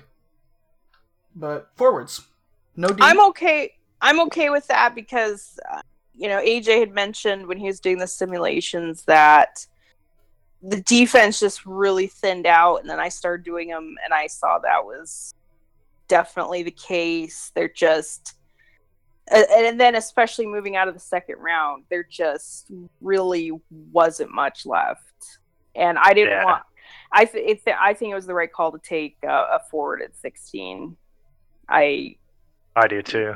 their their best options would have been maybe Smith and Miller. That just I m- much prefer Kaut to those two. So um, it just it just wasn't a draft for defense. So I mean, it was a draft for defense, but just not at Not at our- yeah. Not at our- Just only out one. I mean, if we had kept 47, I really would have wanted Calen Addison. He's the one that I think is going to be kind of like the next Kale Clague next year and kind of be on that trajectory. But, you know, we'll see. And, and Nicolas Beaudin going in the first round, he was kind of a maybe a little favorite or a target of ours. And it was cool that he went in the first round. I, I think that's really awesome, especially a kid from the Q and everything. And he'd been such a riser. So that You- was neat to see, but we definitely weren't getting him. You gotta get on your soapbox about how Chicago's the only team to pick people from the Q. They they must have been the only ones scouting the Q. Yeah, I haven't gone through every team's draft uh draft hit like uh list from what they ended up with. But yeah, I think Chicago maybe ended up with the most Q players, that's for sure. I think 20 were taken from the Q. 20 or 22, something like that. And I think 20 were taken from the dub. I think Chicago maybe has five at least five, I think, from the Q. but yeah, you take away the goalies from the Q, and that number gets a little smaller. Yeah. So, with their fourth rounder, number 109 overall, Colorado will take Tyler Weiss, who is a, we'll say forward, because he got a couple of positions listed out of the U.S. National Team Developmental Program. What can y'all tell us about Tyler Weiss? He's Reese. from beautiful North Carolina. Yeah, right next to Earl's hometown. Four hours away, but yeah, he's close. Right next to it. Just down the road. You're gonna be our source. You're gonna be our source on him. We took two kids from Raleigh. Yeah, that's true. I mean, when when is that ever gonna happen again? yeah. I mean, I like I like Weiss is the type of pick you take just outside the top hundred, right? You just go, Yeah. all right, YOLO on a kid kid with a bunch of skill, and you know maybe he puts together the missing pieces of his game and it works out. Is it Weiss or is it Weiss? I'm pretty sure it's Weiss based on Is the it- the U.S. Oh, announcer says Weiss. Oh, geez, that's gonna be hard for me to say. We- Yeah, it took it's me, Not, uh, it's not how I would say it. Nope. In my video, I, I recorded like seven clips of me saying Weiss that I had to do over. Yeah, I've heard Weiss as well. So, Um, skilled player who still may be growing and hasn't put it all together quite yet. Yeah, I think he was one of the lightest. I think he might have been the lightest kid at the combine at 150, and Yeah, quite Uh, literally still growing. and and he knows that that he needs he needs to put on weight. There there was a big feature article in the Athletic. If anybody has um, a subscription, there is a really nice article um, about about his background and how his brother gave up hockey because they could only really afford uh, for one to play, and um, just kind of like his journey, and definitely for a non non traditional place. And I think he had to play New York or New Jersey at some point, then uh, maybe even Toronto as well. And um, um, and he knows that he needs to get stronger and put on weight. And that's why going to college will be good for him. Um, there, there's a lot of people out there that that feel like there's some high upside in him. Uh, he's a, he's a smart player, good skater. It's just for him, it's just a matter of getting that strength and maturity. So, so I agree. Especially at this point, when you're out of the top 100, you can find a kid with with the upside that Weiss has, um, and then you you have four years or whatever to sign him. It's it's kind of like the perfect scenario. pretty much. Like it, he has to prove it, but you know, if he can not become Rocco Grimaldi, then maybe you have something. He's, He's not that 5'11". short, at least. Yeah. So And plus, like he, I mean, he's like he, he lost seven pounds at the the under eighteen tournament because he didn't like the food. And or he was sick too. yeah, exactly. You know, so it's like, all right, so you know, if he gains if he gains that back, which he should, easily, and then goes through college and you know puts on 10, 15 pounds, which is reasonable in a couple of years, then So Agazino, then, if you want to call it that, it's just it. His type of player is hard to find a role in the bottom six in the NHL. Like he needs Well, to be he'd have to learn of at least a middle six kind of guy. yeah, I'm I'm counting on the good old NCAA to teach him defense as well. well, and he's five eleven, so there's. It's not like he's like tiny, tiny. Yeah, Yeah, it's just, pole. just yeah, beanpole. Right. It's it's a question of how much, if any, of his I've used elusiveness in the past. I guess uh, is he going to lose if he puts on thirty pounds and gets up to one eighty? Is he still going to be able to dance around defenders and things like that? That's the big question, you know. yeah, yeah, he can't get too big because then that's not who he is. But yeah, you you hope he can get at least up to like one eighty. Well, we'll see if he if he makes that or not. Um, in the fifth round, Colorado picks up their um, you know, their required overager for the draft. you mean next year's Eagles depth center? from uh, Ontario and the OH. There, oh, there it says Hamilton Bulldogs. There we go. Okay. Bra- Yeah. Brandon, unpronounceable last name. Saigeon. Sa- Saigeon. Is it yeah. Saigeon or Saigeon Sa- or Saigeon. I'm because I'm calling him Saigon no matter what his name is. Oh yeah. Every time he scores a slap or a bomb from Saigon, it's too good. Oh yeah. Yeah, I probably would have said Saigon as well, but there was something I read where it very particularly said it's Saigeon, and then I think watched. Well, I a remember couple watching him highlights. against. Yeah, I watched. Yeah. I remember watching him against Timmy in the finals of the OHL. Well, so it just depends on what kind of player he is then, because if he scores, it's a bomb from Saigon, but if he gets in a fight, he's the raging Sajin. um, So straight to the Um, Eagles, he, we think. he he just turned Yeah. 20, so he's you know he's a double overager. and actually, Alan Hepple said that he thought about drafting him last year, and, and you know he, he had had some problem. He had a I guess he broke his arm his his uh, draft year, so he's he's just sort of been on the radar for a while, and um, you know this this looks like something that they've you know they, they kind of want to fill out the roster with young kids down in, in Loveland, and this this is a guy that had an extremely good uh, OHL playoffs. Um, scored 18 goals in 22 games, and you know that you know it checks off enough boxes that it works. Yeah, Um, it, it seems like he'd been on the radar the way Hepple talked about him. Like yeah, they knew about him, and then I read a couple things where it was like he was getting attention. Like he he knew he was probably going to get drafted. So this isn't necessarily like the Avs just kind of threw a pick away to get an overager. I mean, if you like the guy, you we're talking about a fifth here. So this is this is why I like having extra picks because you could do things like this. You can make sure you get the kid that you want to sign that you see with the Eagles cuz if you think about it like like when you take an overager like the reaction is like oh great, you know, the upside's not really there. You kind of already know what the kid is. But if you think about it, if you're taking just any old fifth round CHLer, you, you probably have like a 50 50 chance you'll even ever sign the kid. So Yeah. them taking a guy they already know they want to sign and have in the AHL is like kind of the best case scenario of who else you would take in the fifth round.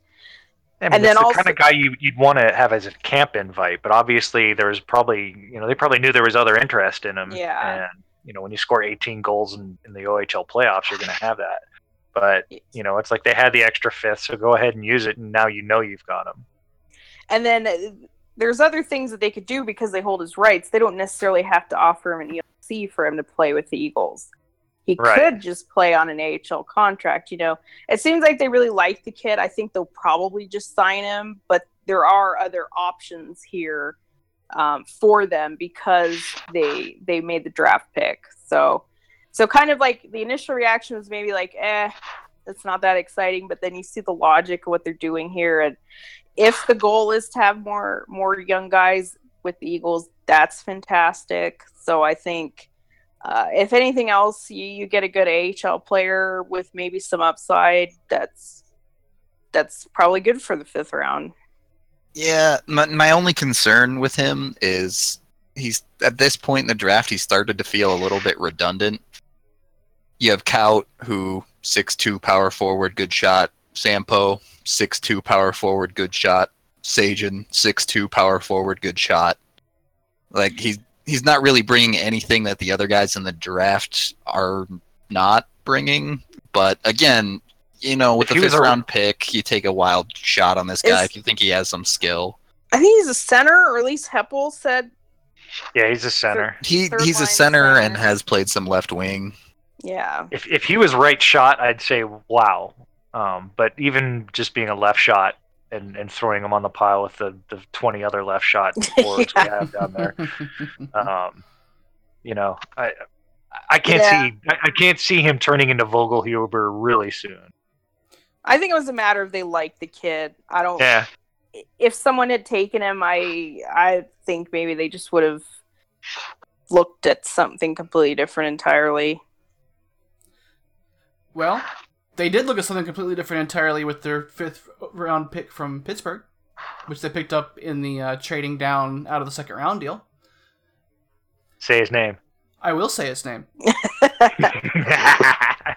Danny Z. Danny Z. Yeah, the Colorado's remaining three picks all came from the MHL, which, as, as of course everyone knows, is the second league in Russia. So with number No, it's one their forty, jun- Yeah, is it, is it junior, junior. or is it It's like the in? junior. Is it a junior? Okay. the VHL is their ju- is their second league. Oh. It's AHL, but they don't send guys there to develop. The VHL Yeah. is for like to That's go the to be Gulag forgotten. HL. Well, I mean, Zhuravlyov played a little bit in the VHL this year, but So yeah, number one forty six overall, Danila Zhuravlyov. nice. He played for Irbis done. Kazan, which I can do. The only defenseman Colorado picks up is Danny Z, and uh, I don't know how much we're gonna know about these guys from uh, from from good old Russia. A little, but but except for the seventh rounder, I, I have no idea. But That's because the seventh rounder isn't real. that, yeah, that's a made-up person for sure. we'll get to that. But the cool uh, thing about Danny Z for me is he's the fourth guy um, out of all these picks today uh, of the second day that played at, at the under 18 worlds. Um, he played he was at the only one that didn't. Yeah, he didn't. He, he was the only one that didn't get a medal. Um, but Did you know, have five had- assists in five games. right, That's you know, better than a medal. It, it, it seems like you know that that was something that sort of solidified their thoughts on some of these guys. I think I read he played at everything, like the Five Nations, the Junior A Challenge, Yeah. Hlinka, and under eighteen. So this He is a guy he, that he I, something like 27 games internationally or something last year. It was a lot. Yeah, so this this is a guy that I think might be on definitely on the World Junior track. yeah. There's, you know, with a little bit of digging, if you search his name on YouTube, you can find a couple of highlights out there actually, which surprised me. But uh, from what I gathered from that, he is he looks like he's got a pretty decent shot from the point. Um, he's a little bit on the smaller side for a defenseman, so I definitely think it's it's more of an offensive minded pick, but it's, he it's, it's sandwich hard to like we- tell. Yeah. Yeah, I think he's at least six foot, so we're not talking like very small here. Yeah, but he was like 165 or something. Yeah, so. he's, and and I agree. He's definitely probably an offensive defenseman, and this seems like a sneaky good pick because there is upside here, and you know I I don't know. Maybe he's a guy they could get to come over if if he can do the the Igor next year, or uh, I'm going to be curious to see if uh, any of these guys go in the CHL import draft. Do the Yeah, he might be a Sweet. great candidate for that because he seems Yeah. to be able, you know, like being the kind of defenseman that he is, and being on the international radar as much as he's been. Um, you know, it's like the CHL teams would be aware of him even before like being suggested. Maybe you might look at this guy by the Avalanche staff. Um, and I'll have to listen to that Hepple chat again, but it seemed like he was optimistic about him maybe coming over or something. I don't know. I hope so. yeah. I, I think I think they knew all everyone except for him and Shmakov were were going to be at the dev camp for sure. Which that's cool, yeah. That name is Um, awesome. It is. But uh, but I I think this is a sneaky good upside pick here. And I I think this could be like the Eagle pick and uh, he does go on the Duchene trade tree along with uh, Sampo or no, Yeah. uh, Annunen. Annunen, yeah. so uh, that's kind of an interesting wrinkle there. In the meantime, in the in the sixth round, we stay with Russians. Although Earl's got this one written in his write up as Russia slash North Carolina, which is interesting. well, he was born in North Carolina, even though he only lived there for a year. So he's an American Uh, from Russia. Yeah, Uh, his- his dad was a former Avalanche and Nordique. Um, One seventy one, Nikolai Kovalenko. yeah, his father was Andre uh, Kolenko, who was traded for Patrick Roy. Um, so thanks. And and uh, I, I, I, you know, it's like it, you, you can't know much about these guys, but uh, you know, Hepple's comment was he might have been the fastest skater in the whole draft, and so I mean that that piques my interest if nothing else. He's listed at five ten, so he's got to do something good. This pick to me, it, it just screams Igor 2 Russian Boogaloo to me, basically. he's, he's the same type of player, playmaking center. He's a little bit smaller, but you know he's on the same kind of trajectory. He got into a couple of KHL games this year, and he was actually at the draft, so he obviously has some interest in coming over. And if he's at development camp, which you'd figure he would since he was at the draft, that surprised me when I saw pictures of him. I was like, "Oh, hey, he was at the draft. That's that's And pretty his, cool." and his interview is cute. Uh, you know, he, he did his interview. They asked they asked him questions in English, which he understood, but he spoke in Russian. Um, I, ca- I only caught a, a few words, like he wanted to work hard and he thought Denver was a, a beautiful city. But um, Oh yeah, that's neat. I haven't.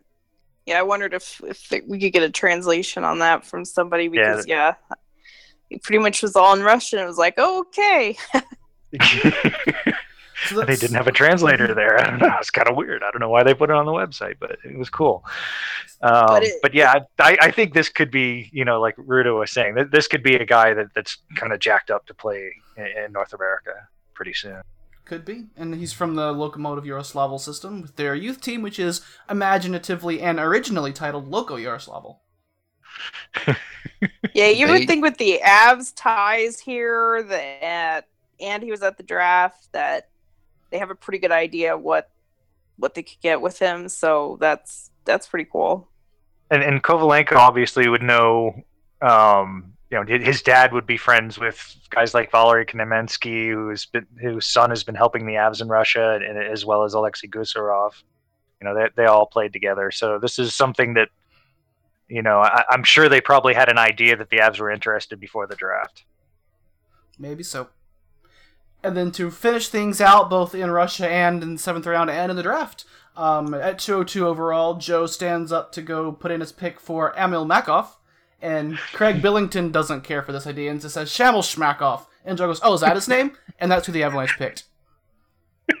they as a side note, they basically spent the whole seventh round like talking to somebody in the stands. I don't know if he's an agent or whatever, but that was all Hepple What? by that point. Like nobody was even at that table. Bill Billington had been gone for like a whole round at that point, so I think they were doing something, but they did. They definitely uh, let Hepple run the show by that point. They were going. Hang on a second. Is this guy actually six six? exactly. but but they don't prefer big goalies, right? just a coincidence. Just it just how how the board fell, right? Right. Uh, I you know just for just from the numbers, this guy looks interesting because he's six six. He had some really good MHL numbers ne- last year, which you know I can't really interpret, but it's better than bad MHL numbers. Well, tell us where he played in the MHL. Sibirsky Snaipery Novosibirsk. Um, and that's in you know that's in the middle of nowhere, Siberia. So this could be a guy that was just to- on no one but the Avs radar. This could have been something like you know one of, one of the Avs guys in Russia is like, look, he, this kid out in Siberia, he, you know, nobody's going to know about him, but you might want to take a look. Um, All right. If you have the stones to be a goalie in a place called the Snipery, in Siberia, next to the gulags. Yeah, hopefully Hepple will uh, maybe shed a little bit of light on, yeah, just uh, how they found this guy. At it's interesting to me that the what was thought of as the top Russian goalie available, and I don't know if any other Russians goalies other than than Shmakov is that what we're calling him was taken. But anyway, Schmalkov. uh, Miftakhov was considered the top Russian goalie, and even Pronman had him rated as the number one goalie in the draft. Ooh. Did not Huh. get drafted. Well, that's something. So, I mean, the Avs could have taken him, obviously, at, at, at this pick, and they went with the guy that they went with. So, uh, yeah, I just, this is uh, kind of interesting. and as always, goalies are total voodoo. Looks like the Coyotes took some Russian guy, a Russian goalie at 114. Okay. Um, but now I have high hopes for Shmakov from the Snipery. But Um, is six one, so that's like no bueno. And that's the Uh, but Avalanche it- you know- draft. Yeah, and I, and I really, you know, I think it's very interesting the way the last three picks went for them. Is they all, you know, they took three Russians that probably weren't heavily scouted, um, except for maybe Danny Z because of all of his international experience. Um, but it, it seems like they're they're they're kind of finding a little bit of value where some other people aren't looking. Um, at least that's that's what we hope to see down the road from this. Um, We're the new Russia just- West. It seems like they're they have a, a competitive advantage. At least we'll see how it goes, but yeah. but yeah, with the now we have the Russian scouting staff, and and the more that you can bring in, the more you can sign, the more it just open doors, and yeah, it it is interesting. I I like that they have a strategy. It's you know uh, it, feels like there's a lot more unknown. At the end of the day, they're all pretty much unknown. But Yeah, I mean, it's just like you know, in the in the last three picks of the draft, if you're just going to take grinders from the the Dub or OHL, uh, I you know, I'm not sure what that gets you. I mean, you might get a couple of safe AHL type guys that might get a call up here or there, but you know, using uh, your resources to find some skill and and maybe a goalie that that's flying under the radar a little bit. Uh, I- you know, I really like that. I I don't know if I'd like to see this every year, just because Yeah, I you, was gonna do need a grinder or two every once in a while. Like the you know your your Travis Barrons of the world are actually pretty handy. Uh, you just don't need you know three or four of them every year. Yeah, like their last sevens, they've all that were CHL guys. They've all signed Colin Smith, Nantel, and Barron, and and they're they've all at least been decent contributors. Yeah. So so yeah, you do. I, I kind of do like this go and circle back to the CHL and see kind of who's left over. but So- Saigeon might be that guy this year. You know. Yeah, so, so I hope they don't abandon it completely, but I agree. It's not something you Yeah. need to do every year. This felt like taking it to the extreme, right? Like somewhere in between this and just Yeah. picking a bunch of plugs. Well, I mean, I, you know, you can make a good case. Like, are, these three are all the same age. Um, you know, they, they they've probably played in, in in some tournaments together, know each other, or whatever. There's there's probably some camaraderie or whatever, and just sort of bringing them up together uh, as, as a group, there might be some value in that as well. It definitely doesn't feel like the Ben Storm and the Olhaver, which just was like six seven. That, that those were dead on Who is arrival the picks. highest guy? Like, yeah. Yeah. It's like, Who's hey, the highest can't guy who's six nine on our board? Let's Can't take teach that big. guy. You know, it, it is interesting a little bit on uh, Kovalenko too, because they kind of probably, I'm assuming, found him when they were scouting Denisenko because they play for the same team. Yeah, Right. or they just knew of him. I, I think with the Avs ties, they Yeah, exactly. maybe knew of him, but but sure that surely they saw him when they were watching Denisenko as well. Um, and again, you know, it's like Hepple said that the, the speed really stood out at, with this guy. So, you know, and, and he, he will be at rookie camp. So it, it'll be interesting to see how that manifests. Yeah, that'll be really cool. Yeah, I'm really excited to see. It'd be nice to get a roster, but I'm hoping for tomorrow. I can be patient until tomorrow. They don't release the information tomorrow. I might start to lose it. Uh, yeah, you figure by five o'clock they have to release the R, RFAs. So yeah. Do um, they, or are they gonna ask Dater and he'll be like, they qualified everyone, and we'll be like, holy shit, really? And they'll be like, by everyone I mean, well, I mean, except Siemens for and Spencer Martin. Oh, I, I mean everybody who was going to make the team. Yeah. So Dev Camp, of course, is later this week. Um, I don't, obviously, um, Vlad's schedule is a little different than it was this time last season. Um, maybe I don't know if we could expect any anything from you at Dev Camp. Maybe some some YouTube action. Have you thought it's about it? It's possible. Um, you know, it's possible. It also depends when they have it and what they do. Are they going to have like an Yeah. actual scrimmage? How can like I every say if I'm going to be there if I don't know when it is? Exactly. Or are they just going to do skating? Or going to actually be over the weekend? If they they- do a full scrimmage, I'll be there, so I might try and do something with the YouTube. I don't know. Either It would be way, nice. we're It- definitely gonna do a two A pod afterward to talk about it. Yeah, and then we'll have a lot more to say, especially about the guys that were there and what we see in them. Um, so yeah, I mean, by them having it over the weekend, I think that makes the scrimmage more possible because last time they did it, I think it was on a Saturday, so they could have fans come out. I don't know. Not knowing kind of drives me crazy, but Well, and, and one guy I wanted to mention that, that uh, Michael Lan- Lansett from TVA mentioned yesterday that was um, Oh yeah, the was going to be a, a camp invite was was your boy Vladislav Kotkov. Yeah, yeah. I actually Uh, wrote about him in my draft plan, so that was Right, and he's a he's a big right wing from Chicoutimi in the in the QMJHL, but he's Russian, so he's probably on loan. Um, but he's he's six four two oh five, so he's probably physically mature. Um, and it just since they need right wing so so badly um, in with the Eagles next year, and, and this guy was probably going to be around a fourth round pick anyway. Um, you know, it looks like this guy could be a real candidate to, to maybe sign a deal and, and either turn pro or, or maybe go back for another year to, to the Q or, or wherever they want to send him. the Um, the little I've seen of him, I think he probably should go back to junior, but we'll see how he looks next to Yeah. everybody. But he's Um, intriguing. Yeah, he is, especially since the other two are 20 year olds that are already committed to Canadian college. So it seems Yeah, like, they look they look like filler dudes. yeah, or if someone really impresses, maybe they could be the next Saint Amant, but yeah, probably not.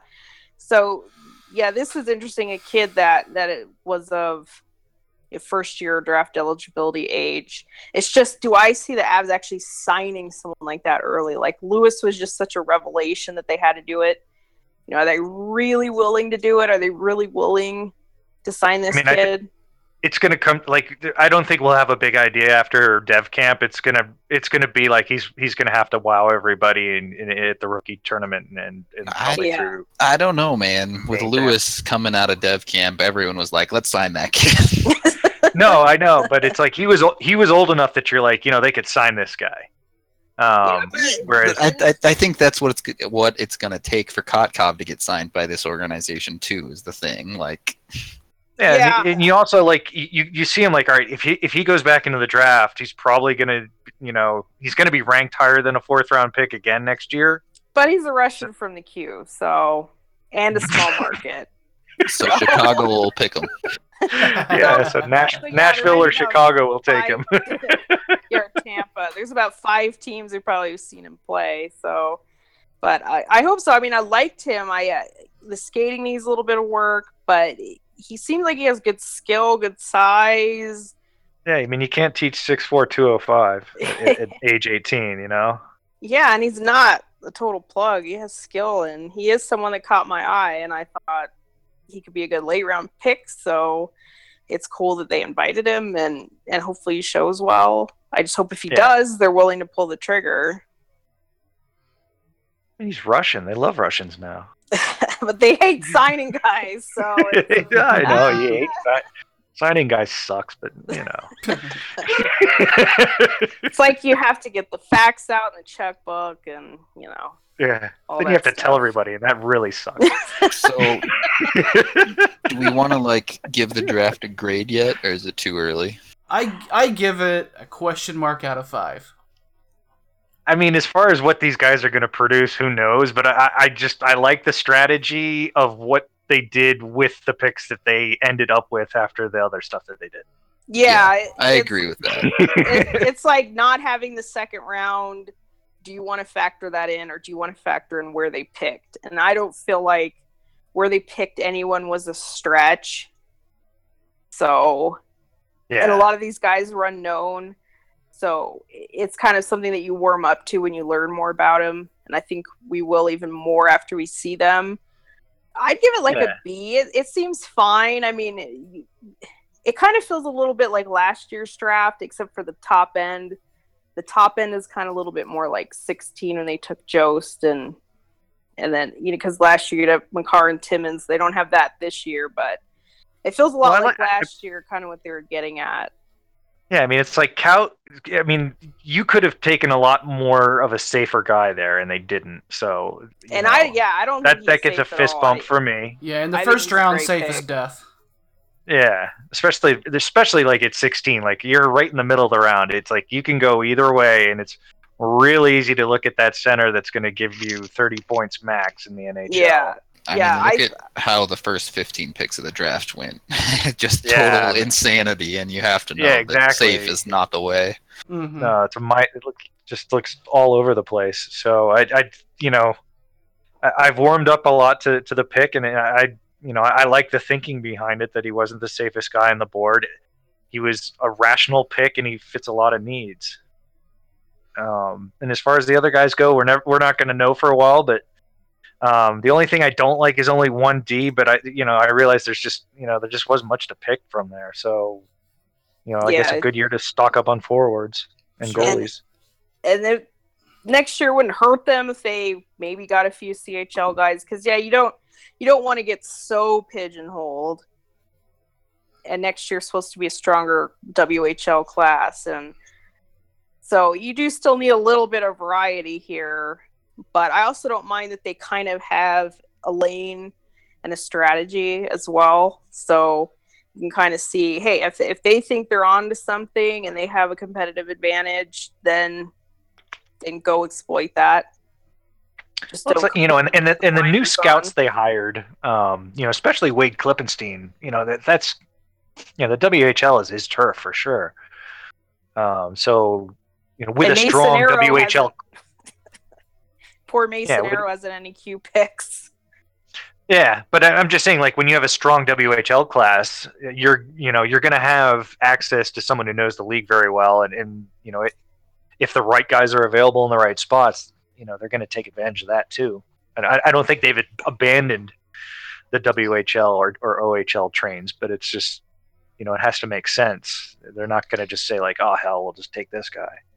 And I feel- Hughes is the only train we need next year, baby. Yeah, we need we need to keep the Finns going. But yeah, I also feel like had the success they had with Mikko, just it gives them more rope in that direction too. It's just like what oh, a picking a skilled forward from Europe could really work out well for us, huh? like that that pre-draft. I don't know if any of you guys heard that the pre-draft. uh, It was like a Avs cast with Hepple, and he just said how the European scout, I think Joni Lehto, I, I think that's how you say his name, really pushed for Mikko. So the fact that that he hit a home run there, I think also gives the European scouts Yeah, they a got lot a more voice now. credibility. And they deserve one because they were just ignored for, during the Pracey administration, except for like, "Hey, we need a plug at seventh round. What what do you got?" Oh, this guy's six foot nine. Okay. So, yeah, so So all that's left for the summer then is free agency, and with Colorado trading for Philipp Grubauer, do you see them doing anything? I, I still think they'll sign a forward. I, yeah, I, I mean, I, I think they need a PK guy to, to take um, Comeau's place that's not on the Bork level. Yeah, let one bottom six winger and a couple of AHL guys is all I really see him doing. Carlson's gone now, so they can't take that YOLO unless like Tavares comes out and says, "I'm doing it. I'm going to Colorado." like, I still wonder if they would do like JVR or something, but I, I think that, I mean, I think they might consider Neal or someone like that. Um, the thing by drafting Kaut and setting that's it Yeah. he can be in the NHL next year, it just that doesn't seem like it makes sense. exactly. right, like he should be in the NHL within a year, If I they mean, he sign someone, at least. if they sign someone like that, you're looking at like a one or two year kind of deal. Right, and- Yeah. and that's not going to happen. Like you know, I, I'm sure James Neal loves the idea of playing for the Avs a, a whole bunch and everything, but probably not for less than three do years. and and that's that's what One I'm Paul. Stastny coming up. Like you, I'm just saying, you don't want to do something like that and then block out your guys like out, and that's right, the only way that you can get around it. and that's why I can even see them not even signing a Comeau replacement and just saying like, well, we signed Bork and that should be fine for this year, and, and I think they they'll sign one. They- Yeah. they can't resist. They need. it's tough. It's tough. They're just sitting right there and they're free. Yeah, and you know maybe maybe there's someone in there in the org pushing to say, "Hey, we have Kamenev, we have Toninato. Let's just do this." Who would say Probably that? won't be Billington.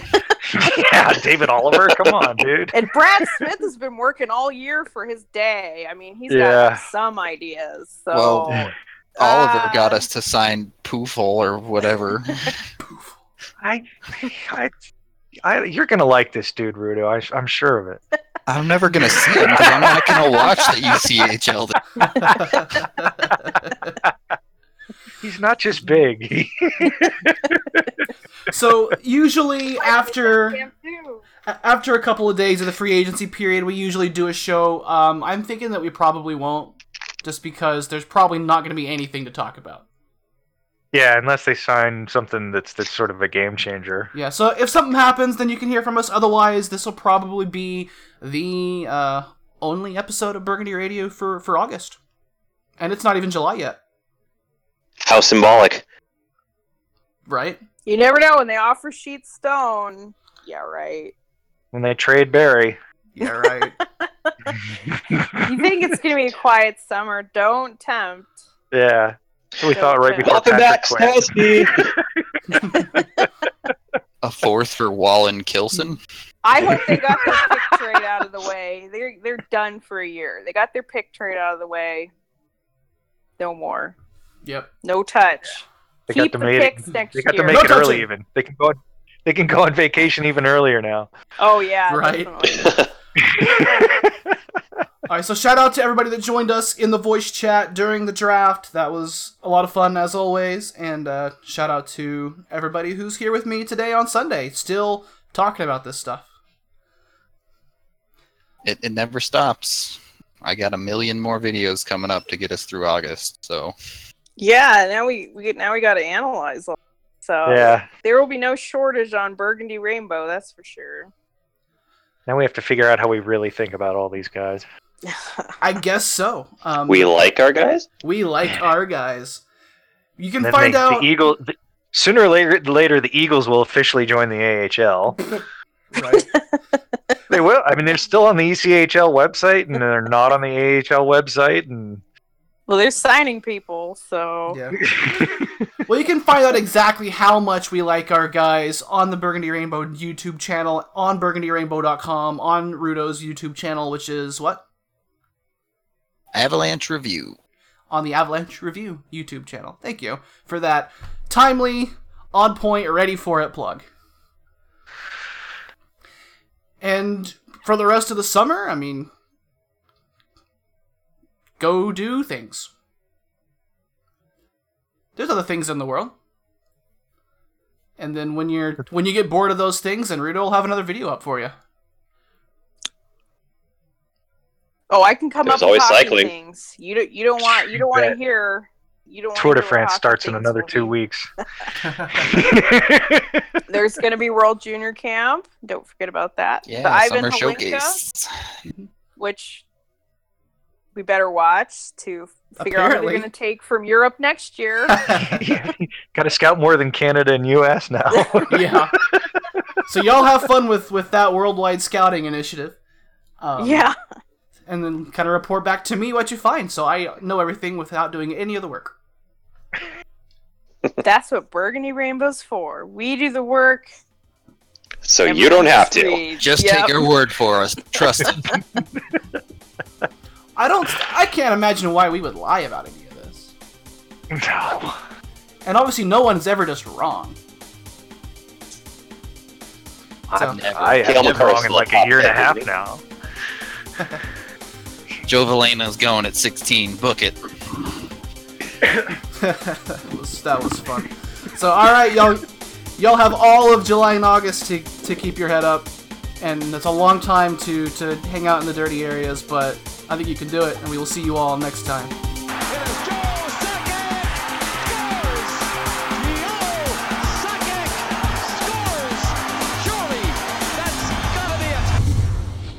Whooshes and noises and stuff go there, and we are now done with that first segment and just chatting. What's up, fam? I can let my dog bark at you and no one will care now. And then sometimes the mic would go out, and then that was funny when a team picked like said the wrong team name. and I swear that one time Winnipeg, they just had no idea who they were picking. like it was like a fantasy draft when it goes down to like the last second, and then you're just like, oh shit, you just have to click something. Like that's literally what Winnipeg was doing.